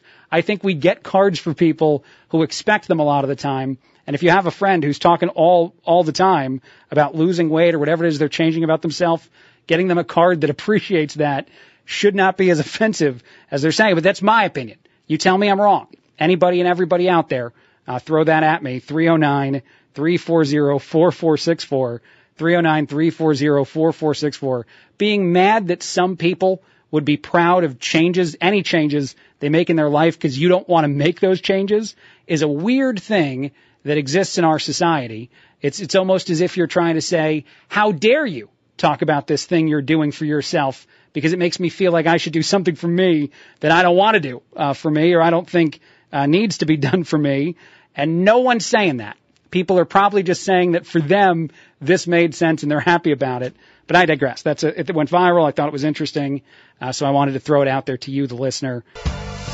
1470, 100.3 WMBD. It's the Craig Collins Show. It is time for the top five at five. These are the five biggest news stories in reverse order, according to me. Right now, in this moment, we have an intro for it.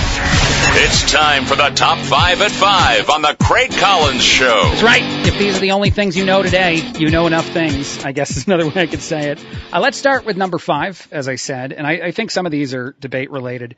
Uh, the Republican debate is tonight.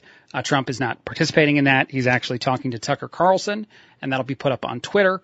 Uh, as a sort of counter programming thing at almost exactly the same time. But the number five story is about uh, Doug Burgum, uh, a dude that you probably know very little, if anything, about. He's a very, you know, um, low uh, low chance, very outside shot lottery winner type of attempt uh, to be the Republican nominee. Uh, but he is part of the debate, and he did hurt himself playing basketball, and he showed up on crutches. He will be debating, probably sitting down uh, majority of the night tonight. But that was a, a story today uh, that popped up places, and I thought was good enough for number five. He tore an Achilles tendon while playing a pickup basketball game against staffers. He is 67. Here's a little bit of that report of him walking in to um, um, the spin room on crutches. All right, look at the spin room inside the Fiserv Forum. Uh, there where you see Doug Burgum, and uh, there's the extent of his injuries. He is on crutches.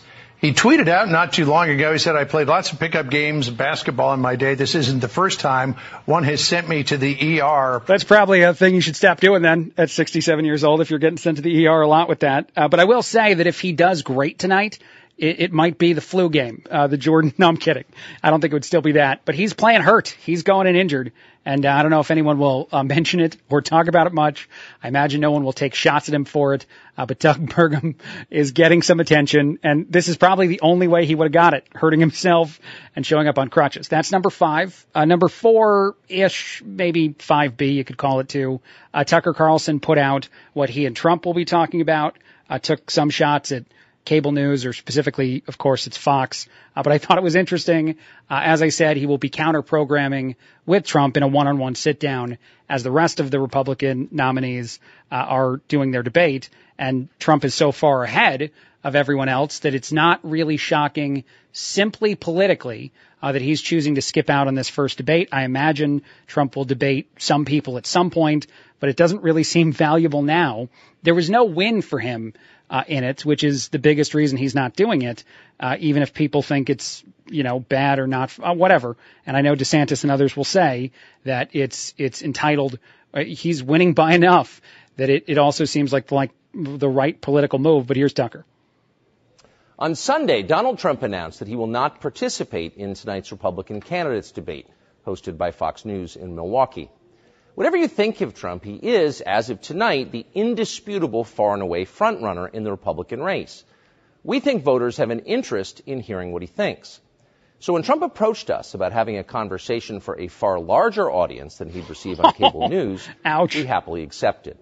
That interview will air tonight in this space at 8:55. We hope you'll watch. So in this space is the big announcement part too, because people didn't know where Tucker was going to put it, but he will put it on X or on Twitter. Uh, as I said, it'll be pretty much the same time as the actual debate. And I, I have one curiosity. Will some producer, some person at Fox stream live the conversation between Tucker Carlson and Donald Trump and try to pull clips of it to ask questions to everyone else at, on that debate stage that are Trump response? Like, would they try to sort of force Trump into um, kind of sort of being a part of the debate by borrowing audio from Tucker Carlson? It would be very interesting if it happens. That's probably the biggest reason why they didn't uh, put this out any sooner, other than wanting to beat it. Uh, which is probably the other reason they're counter programming it. Uh, but I do think it's interesting that it'll be going on live and it's it's certainly going to be a temptation of some producer somewhere in that building uh, to be pulling and letting the moderators know the stuff Trump is talking about and the off chance they use it and have people respond to it, which would tell you all you need to know, by the way, about even Fox accepting how far ahead Trump is if they try to use his audio. So I'm I'm curious. I wonder if that'll happen. I'm sort of predicting it will. Um, all right, that's number four story, or maybe five as well. Uh, this story also out there. Let's call this number three. Sloppy, the way I'm doing this uh, numbering. The defendants, the co-conspirators, co-defendants, whatever you want to call them, in the Georgia case have been turning themselves in. Uh, they've been taking mugshots as they're getting booked in Fulton County, and those mugshots are now becoming viral, uh, being put out uh, first, of course, uh, by uh, Fulton, uh, Fulton County itself, and then a whole bunch of media. I just have a simple question for you. Which mugshot's the best? I wonder if anyone can see them or is looking at them or wants to pull them up on their computer. I think right now I would go with Jenna Ellis as the best mugshot so far. I do think it's weird that this is um, being used as much as it is in media. I think it is um, political as as much, but you know, mugshots come out. This is not um, something that's completely rare, and mugshots don't usually have this much interest behind them. Uh, but again, I do think there's enough people, enough news organizations propping up the sharing of these that it makes even more sense that Trump tries not to take one because the the whole intention of it will be to do something that the mugshot's not really supposed to be. It's not supposed to be an admission of guilt. And a lot of media will want that photo itself to seem as though this is a demonstration that a guilty verdict has been found in something uh, that has not actually occurred yet. And so it's almost like anti our our judicial system, in my opinion, to have it go that way. And I know people will say I'm being overly kind to the former president, but I mean that about anybody. Uh, these mugshots going viral seem to be intentionally trying to demonstrate how everybody is is guilty. Uh, some other things out there. Uh, this is number two on my list of top five at five, and I can't believe I'm putting this at number two. I should put this at number, but the Heat, I guess, gets to be number one. Number two is is uh, Yevgeny Prigozhin uh, being someone who may have been killed uh, in a plane that got shot down over Russia.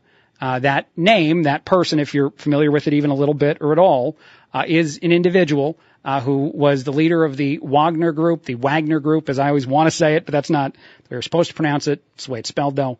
Uh, but the Wagner Group, uh, which of course um, had a one-day revolt or a, a weekend revolt against Russia. They're a mercenary group uh, that Russia uses for certain fighting. Um, and then the leader of it was supposed to go live in Belarus. Then Belarus said no. Anyway, I do think it's interesting. I do want to play this. Um, Russian media is saying that he died and he was on, on that plane and that it got shot down. I think is maybe other media reporting, not Russian media. Uh, but the other thing is interesting, and Fox uh, brought this up. Prigozhin is known for faking his own death and using uh, aliases and fake names and all kinds of stuff. So you really don't know what to believe. But I guess the more shocking part, the reason it's number two on my list, really should be number one, is that our president didn't cancel his spin class to find out about this. So I have both of these things. I have Russia um, media reporting from Fox talking about how he was on the plane and was was killed, and then also they're wondering if that's really true. So I'll play that first. We should note here, though, this is all according to preliminary reports and information from Russian state media indicating there were 10 people on board this business jet flying to St. Petersburg.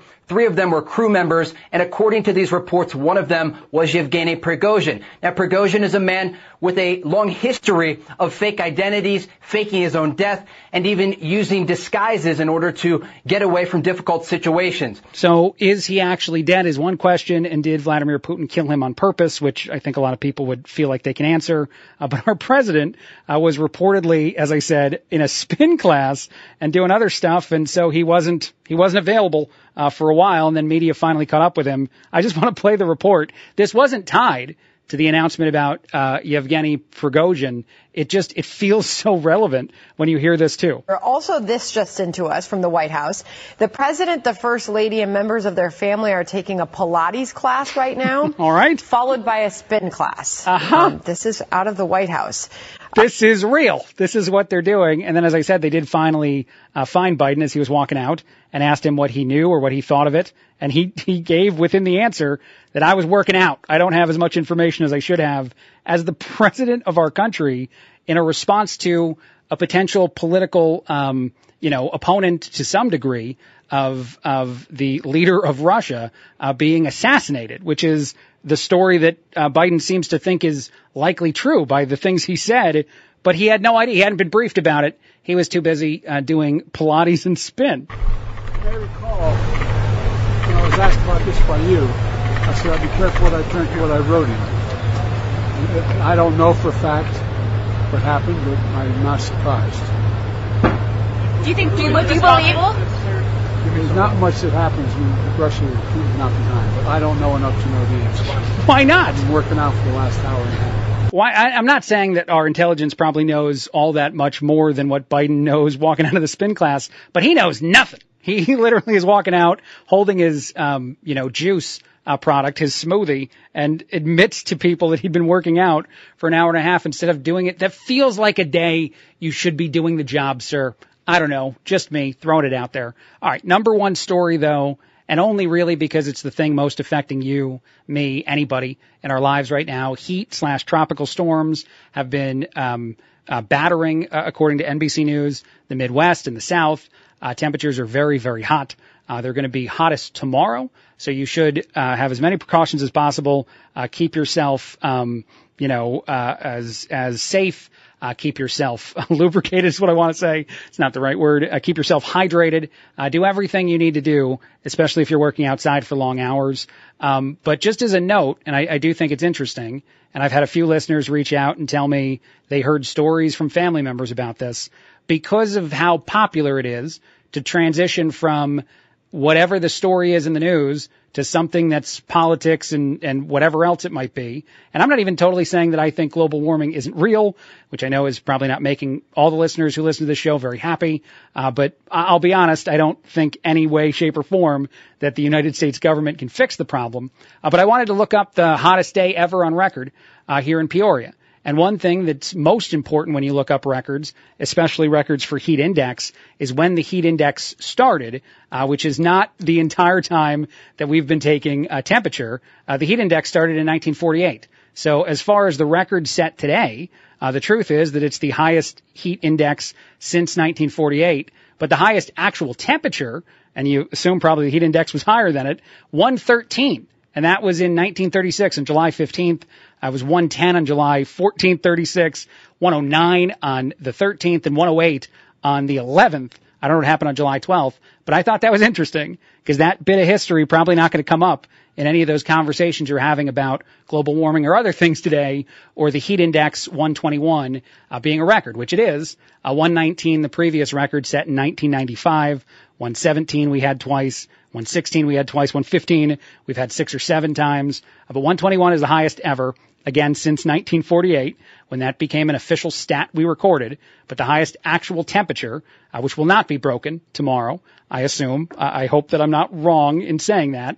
It's not projected to be 113 degrees, uh, which sounds very hot. And actually 309 340 4464 uh, 309-340-4464. If you have a family member that passed down a story about the heat wave of 36, uh, tell me about it. Let me know. I've had some listeners do that today. I'm enjoying hearing these stories um, because I imagine anyone that was alive then talked about it a lot and probably talked about it for years. And actually, the story of like we went to school with no shoes on, uphill both directions, does get more powerful when it's 113 degrees outside in 1936. So that was the summer. So maybe maybe they got to skip school. Now I don't know. Uh, I feel like my family members told me they went to school year round as well. All right, we'll take a break. A lot more in a bit. 1470, 100.3 WMBD. It's the Craig Collins Show. 1470, 100.3 WMBD. It's the Craig Collins Show. Good story, bad story. Coming up in about 10 minutes. That's where I tell you something that makes you feel hopeful about the world we live in and the people in it. And then, well, we do the opposite. Uh, that's coming up, as I said, in 10 minutes. We do it every day after the 530 news. Uh, I could never was the title of a um, social media post about a woman that tried to ask for an old job back. I thought this was interesting because there was the great uh, quitting or whatever they called it, um, a whole bunch of people that were just quitting their jobs, especially younger professionals, hoping for a greener, uh, better opportunity somewhere, a greener, you know, um, pasture. And I guess not working out for a lot of people because uh, this person put up their post about sending a text to an old boss and saying, "Hey, I was wondering if I could get my old job back. A job that's been filled and they weren't hiring for. And so the boss texted back, once a quitter, always a quitter. And that was the end of it. And that was, you can apply if you want to, but once a quitter, always a quitter uh, means you're probably unlikely to get the gig. Uh, people got mad about this. It was apparently controversial. And then actually a lot of people said they, they felt for uh, the young person in the post they put up because they also want their old job back. I can't say this isn't something you see coming.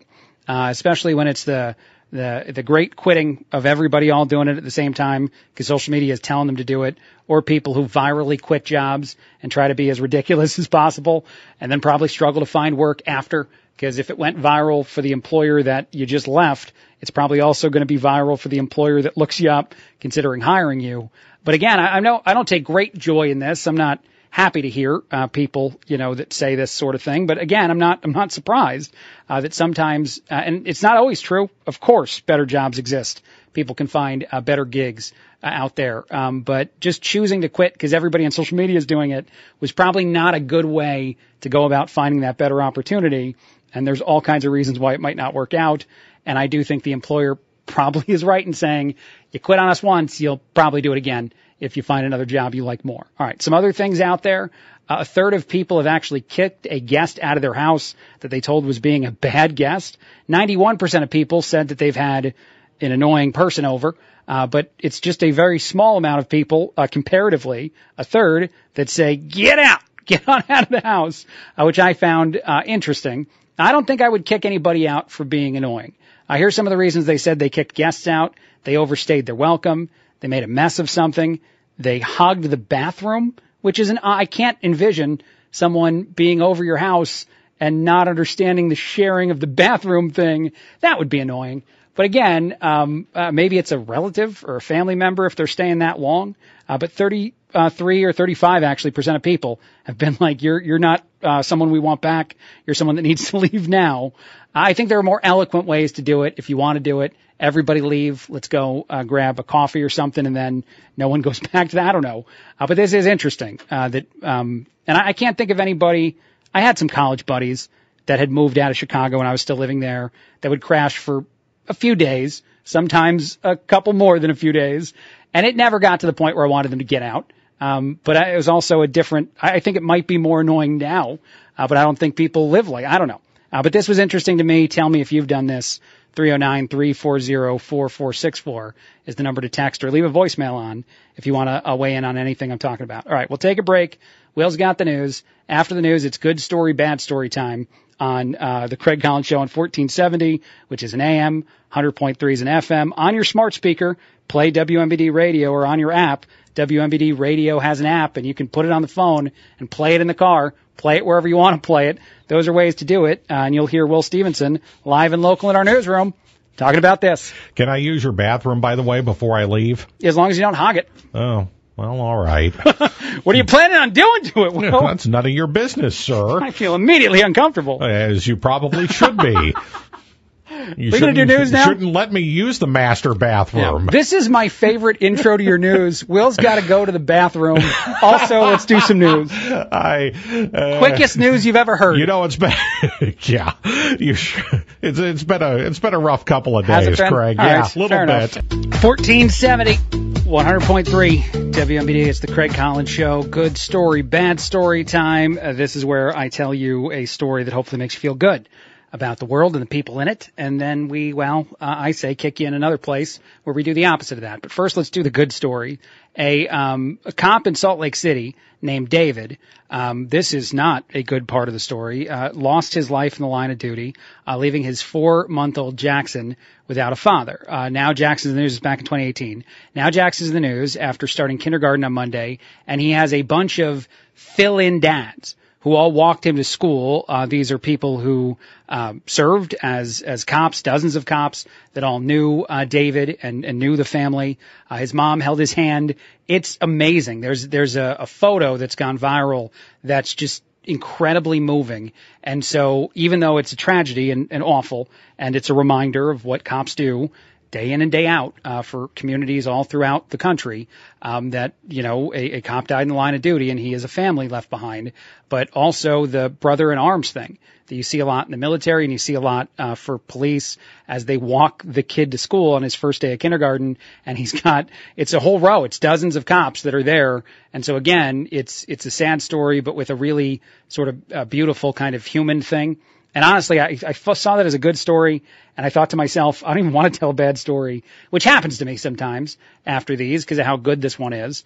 I can do um, a less good good story first as sort of a, a thing that I guess breaks up, but that that's moving in a way that not many things are. So um, I, I think it's awesome that all those cops uh, cared enough and have been paying attention to the family for the last five years uh, that they were there after the four month old is old enough to go to his first day of school. Um, all right, let's do a, a less good good story, and then we'll move on to the bad story. A baby giraffe with no spots was just born in a zoo in Tennessee and could be the only spotless giraffe in the world. Uh, the giraffe has uh, brown with yellow patches on it. There's a photo that went viral. Experts are saying that the good thing is that she's in captivity, that the giraffe's there because without the spots and camouflage, you'd have a really low chance of making it in the wild. There's even audio that went viral. Again, this is a much less good story and one I feel much better transitioning to a bad story from. But here's some of the audio of this. from day one, we've been in contact with zoo professionals all over the country. And, you know, especially the old timers that have been around for a long time. Hey, have you seen this? What's your thoughts? And nobody's seen it. It's better she's born in captivity. You know, in the wild, they use those spots for camouflage. By being solid colored, she may not be able to hide quite as well. Yeah, so they're talking about how uh, they were making sure that this is actually a thing that no other giraffe has been born without, and that they can talk about it, I guess, as they promote the zoo, uh, but then also talk about how it's beneficial to the animal. But there you go. That's a less good, good story for sure. Uh, now it's time for the bad story. A man in Georgia was arrested uh, because he's a porch pirate, but in a different way than you think. He stole the entire porch from his neighbor. I don't know how you, you do this. Uh, the house had to be removed from the lot, but the property owner says the porch was not up for grabs. It's not something that was supposed to be stolen. Uh, the neighbor was like, I think I can take this. It seems like I can take this. It was large, eight feet by 10. It's valued at $3,000. Cops were closing in on Robbins. Uh, Robin, excuse me. I, I, said Robbins there. It made me think of Scott Robbins. He is not involved in this. I, I don't know where he was the other day, but I don't think it was anywhere to do with this. Uh, but this is great. The police were called uh, to the home on an allegation of something else. Uh, when they saw some fighting and other things happening, they also realized that someone was stealing the porch, and they uh, chased the person down stealing the porch. And yeah, it's not an easy thing to run from the cops uh, with a whole porch tied to your car. So this wound up going the direction you think it would go, but it's a brand new way to describe porch pirate, uh, to say the very least, and probably the biggest reason that went viral. Um, real quick, one other thing that I just thought of. I don't know if I should admit, admit this on the radio, but I'm going to go ahead and do it. The other day, uh, my wife and I are getting ready to go um, take a trip for her birthday. We went to St. Louis for a couple days uh, to celebrate my wife's birthday, which was on Friday. And I had a delivery in in front of my house, and I just grabbed the packages and put them inside. I thought they were for the missus. She had bought a bunch of things on Amazon. I didn't read them. I didn't look at them. I didn't open them because I knew they weren't mine. I hadn't bought anything from Amazon, so I just put them in our house, and then we went on our trip. And I guess it was a neighbor's package that I didn't pay attention to that was in my home for three days after it was uh, delivered by Amazon to uh, my address. And my neighbor got very, a neighbor I don't know, like it's a few houses down. I got very upset. It seemed like I wrote a, a letter uh, and put it on my mailbox and some other things. And I didn't know how to explain this to someone that I didn't look, I didn't pay attention. It's my wife's birthday, so I sort of assumed. And one of the packages was for Betty actually. So I should say that, that there was a pile and, and one did say her name on it. I feel like I saw that one and then I just put them in the house. Uh, but anyway, I returned them. They weren't opened. I didn't try to steal anything. Wasn't being a porch pirate. Delivered to my house. But I guess because of a photo, uh, the neighbor saw that it was my front yard uh, that was pictured, and they thought I was trying to steal their thing. And again, I didn't know what to do uh, to like explain this. So I just left the packages. I didn't write my own note back in response to their note. I just um, hope that it's all okay now because I didn't intend to steal stuff and we were really out of town. I can show you the receipts if you want, if the neighbor is listening. This is a weird way to do this. Uh, but we were really out of town immediately after I scooped those up and put them in our house. So I, I didn't intend to steal them for a few days and then deliver them to you later. But I, I don't know what they think of it. I don't know all the other neighbors. I don't know if they've already gossiped about it. I don't know if we're the untrustworthy house now. I have no idea what's going on, but I did find it pretty interesting. Um, so that that's a thing. I'm not a porch pirate, but I may be accused of being one on TV or on radio. I don't know where I'm going with that. But all right, let me take a break after this. I'll do one more thing and then I'll take a break. Uh, I do think this is uh, pretty interesting too, as far as stuff out there in the the world and just stuff that you know. Um, probably more people are talking about than than what I was talking about a second ago. So there's this this witness that I guess has changed their testimony in one of the former president's cases. I know this is a pivot to something more serious, but I wanted to throw this somewhere on the show, and this is the best spot for it. Uh, Trump employee number four is what they're known as. Uh, this employee had previously been represented by lawyers provided by uh, Trump, I think, by the former president. And so their testimony was, and this is an IT person, I think, and I think we actually know the name of the person. Not that that matters. You don't know them. I don't know them. Um, but uh, it's an IT person who works at Mar-a-Lago. And so the first version of, of a story they provided, and that was testimony they gave, uh, said that there was no attempt to delete security footage of any kind. Uh, now they flipped and have brand new lawyers provided by the state, provided by prosecutors, and they apparently now are saying, oh yeah, no, totally. Uh, that definitely happened. Here's the thing about this story and it, it going viral and, and being a moment that people want to talk about. Once you lie in a setting like that, in a situation like that, your testimony becomes less valuable and any lawyer worth their salt at all will tear you apart for changing your story from one official statement to another official statement because there's no motivation to believe that this is more true than the last thing once you're admitting that you lied at all. Being honest throughout the process is the only way to have real credibility. I'm not saying it's a lie. I'm not trying to go that far. I don't know. I just know that it's not going to be as powerful of a witness as media is saying it is because the person who repeatedly denied or claimed not to recall any of the conversations or information about attempts to delete security footage at Mar-a-Lago now vividly remembers that stuff.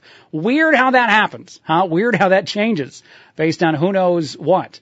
Uh, but that alone will not be a strong enough testimony, even though they're calling it a key witness, uh, this IT person, to, I think, convince a jury, a, a jury that's not biased already, uh, that this person isn't lying now, as opposed to just lying before, but now waking up and wanting to tell the truth. So I thought that was interesting. Wanted at least touching it. I know it's been out there for like a day or so, uh, but that's that's at least how as I feel.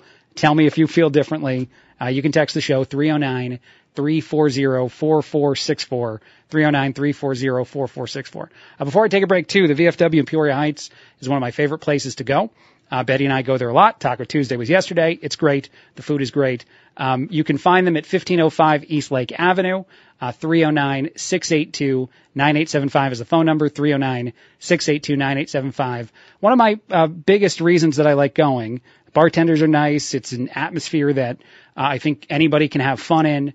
Uh, but they also just do a lot of philanthropic work. And of course, uh, VFWs are run by people who served and protected in our country. So people like Eric, who you've heard on this show, um, continue to have that same sentiment, that same desire to do good uh, in the world or to protect people. And so they do a lot of things, which means that if you go there and you hang out at the bar and you have a couple drinks or you lose a little money at the uh, gaming uh, area they have in the back, or maybe you play a lot of pool. I don't know what you do. Whatever you do, some of that money will wind up probably helping people because uh, they do it all the time with the money they have that goes beyond just running their bar. Uh, they even have an event coming up, I think, in early September, Veterans Helping Veterans, which I'm sure we'll be talking more about in the next few days, and how you can help with a, a really good uh, organization that that does things like donate um, um, chairs, donate, you know, um, mobile um, uh, things to veterans in need, veterans who can't get around on their own. So it's just one of many ways in which they, they do a lot of good. So uh, we'll talk about that more in a bit, but go hang out there,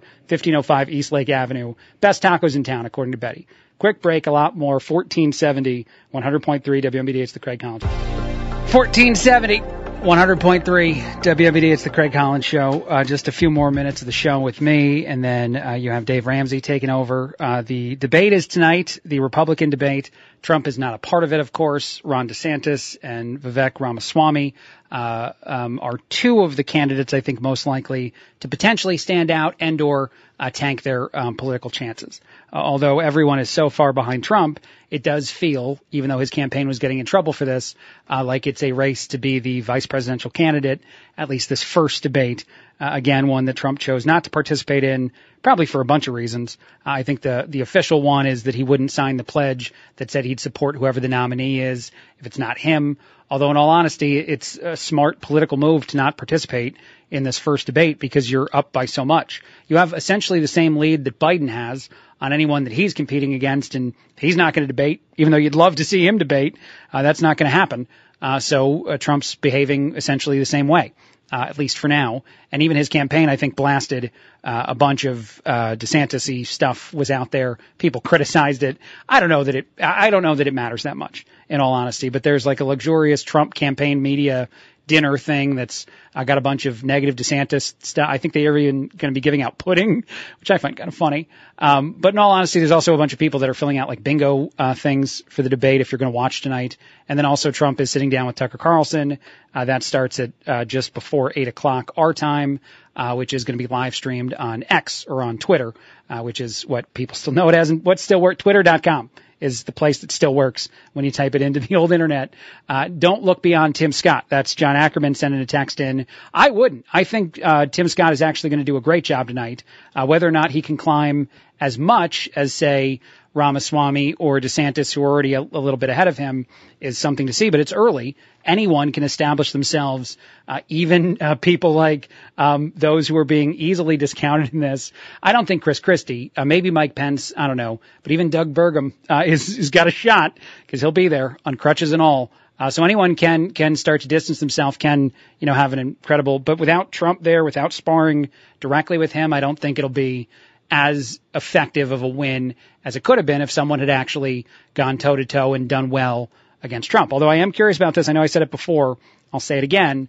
Uh, if they use any of the audio that's coming out, any of the video of Trump and Tucker as they're doing the debate, they could try to have somebody sit on it as a producer in radio. I do this all the time, uh, alone on my show, uh, where you try to pull audio, take a quick break, come back with something that you just prepped on the fly. Uh, so they could do that and go off script if they think there's something really impactful that's said. And then essentially you have Trump sort of kind of in the debate. So it'll be interesting to see how desperate they are to force Trump into it by potential, because that's obviously very hard and not the way you would typically do a debate. You wouldn't be pulling audio off from the side, and it's probably incredibly unlikely, but I think there's a chance it does happen. All right. Uh, a couple other quick things, uh, sillier things before I get out of here. Uh, first, I, I just saw this. This is cool, actually, more so than silly. Childhood music lessons may help keep your mind sharp later in life, according to a brand new study in Psychology and Aging, uh, obviously a journal we all have uh, which found that musicians do marginally better on cognitive tests than those who didn't play an instrument at all. Music can be such a joyful and enriching experience for all ages, said one of the professors uh, who probably teaches music along with doing the study. I don't know. Uh, we are keen to investigate musical experience further, though. Uh, they say the biggest impact comes from learning at a very young age and keeping up with music to some degree, uh, which help people in their 70s and 80s perform better on cognitive tests than people who never learn. I wonder, like, what level of learn they, because I tried to learn the guitar multiple times, but it never went very well. And so I wouldn't say I ever learned it. I'm nowhere near the guitar player. I wouldn't even call myself that. Uh, that even guys like uh, Markley and Van Camp are, uh, who brag. I don't know if they brag, but talk about how that was their first attempt uh, before they got into radio. I'm not that, um, but I wanted like to try it all. And actually, I had a roommate uh, who tried to teach me piano in college because he was majoring in that. I went to an art school. I've talked about on the radio, and so that didn't go well either. But I tried. I tried to learn some stuff. That wasn't as a kid necessarily, but I wonder if it helps me. Uh, but probably not. I'm assuming not. Uh, other things out there that I saw, I, I thought this was kind of funny, and I guess I'll play a little bit of audio with this too. So this guy in New York City went viral. I guess there's an HBO show too about some of this stuff um, because he lives very, very close to a subway, to a train station in New York City. And so he, he gave a tour of his apartment and he demonstrated how loud it is in his apartment. Uh, two reasons I wanted to play this. Most people probably don't care. We don't have any sort of significant subways that people ride around here. And the bus, it wouldn't hurt you to live close to a bus stop. Um, but I had friends in Chicago who lived right next to one of these. And so you, you sign up for this. You go see the apartment. You're not shocked when the train is right there. So I don't have as much sympathy as most people have for this guy. But here, first the audio. This is the uh, Myrtle Broadway station. That's inside his house. He's got the windows closed. He is inside his home at his bed, pointing outside the window. He said he might even close the curtains, uh, but that that's how loud it is. Uh, my buddies uh, did that. They every day for, and I think they stayed in that apartment for a while, uh, for years. And the thing that was smart about it, though, I would say this, is they lived around a train that stopped running at a certain time. It was the Brown line in Chicago, not the Red line, which runs all night long. So after like one o'clock, it didn't run again until five or six. So they had a window there where it wasn't as noisy, even though I think part of that track was a shared track. So maybe some trains still would cross over it, but they would just do earplugs. They do all kinds of stuff. And they said they loved their apartment because it was way cheaper than ones that don't have a train outside the window. But that is a unique thing that you kind of sign up for. So again, because I know people that have done it, I don't feel as bad for that guy as most people online do and apparently are talking about it, but I just thought it was funny that he went viral and he pointed to the window and he obviously was very sad. And I do think maybe a lot of people who are reacting are people who might not have ever lived in a, a, city and obviously can tell that that would be really hard to sleep with that noise, but don't factor in that you chose that part. Or maybe you do. I don't know. Uh, one last thing. I want to play this. I played it earlier in the show. I think it's adorable. It's a nice way to end the show. Um, it's a kid that's trying to tell Pop that she wants him to read Winnie the Pooh to her. Uh, Pop doesn't hear it that way. He put it up on social media. It went viral. Uh, people seem to really, really like it. Uh, but the thing that I love the most about it is just how we can all become like children. We can all become, um, you know, uh, that same kid we used to be who finds certain things, especially guys can do this, I would say. And so I'm not surprised at all that dad found this so funny. And I find it funny and you might not. You might think it's juvenile, but here we go. We need to poo. No, we don't need to poo. Well, we, need to, we need to poo dog. Poo dog. He's dying. Oh my word. He thinks she's saying, say we need to poo, and you're probably thinking that that's what she's saying too. And that would be interesting if the kid collectively knew that both herself and her dad needed to go to the restroom. But she just wants to read Winnie the Pooh, and she's probably pointing at a book. But I love how funny he finds it, and I, I think it's it's great that that went viral. Uh, there you go, a nice little easy moment to end the show. All right, I'm out of here. Uh, I will be watching the debate tonight, of course. I will also uh, watch, I don't know which, maybe both at the same time, uh, with Tucker and Trump talk about. So I'll be playing a lot of that audio tomorrow on the show. Um, you've got Dave Ramsey coming up next, giving you all kinds of advice in the world of, of things that I don't do and I need to listen. I probably should just do Ramsey and then watch all the stuff tomorrow. Uh, that is the debate and or the Tucker thing, but I'll do some of it tonight. Uh, and also I wonder 309-340-4464. Do you have like a snack you prepare for this kind of thing? Is there anything you eat with that? 309-340-4464. Let me know if there's something you consume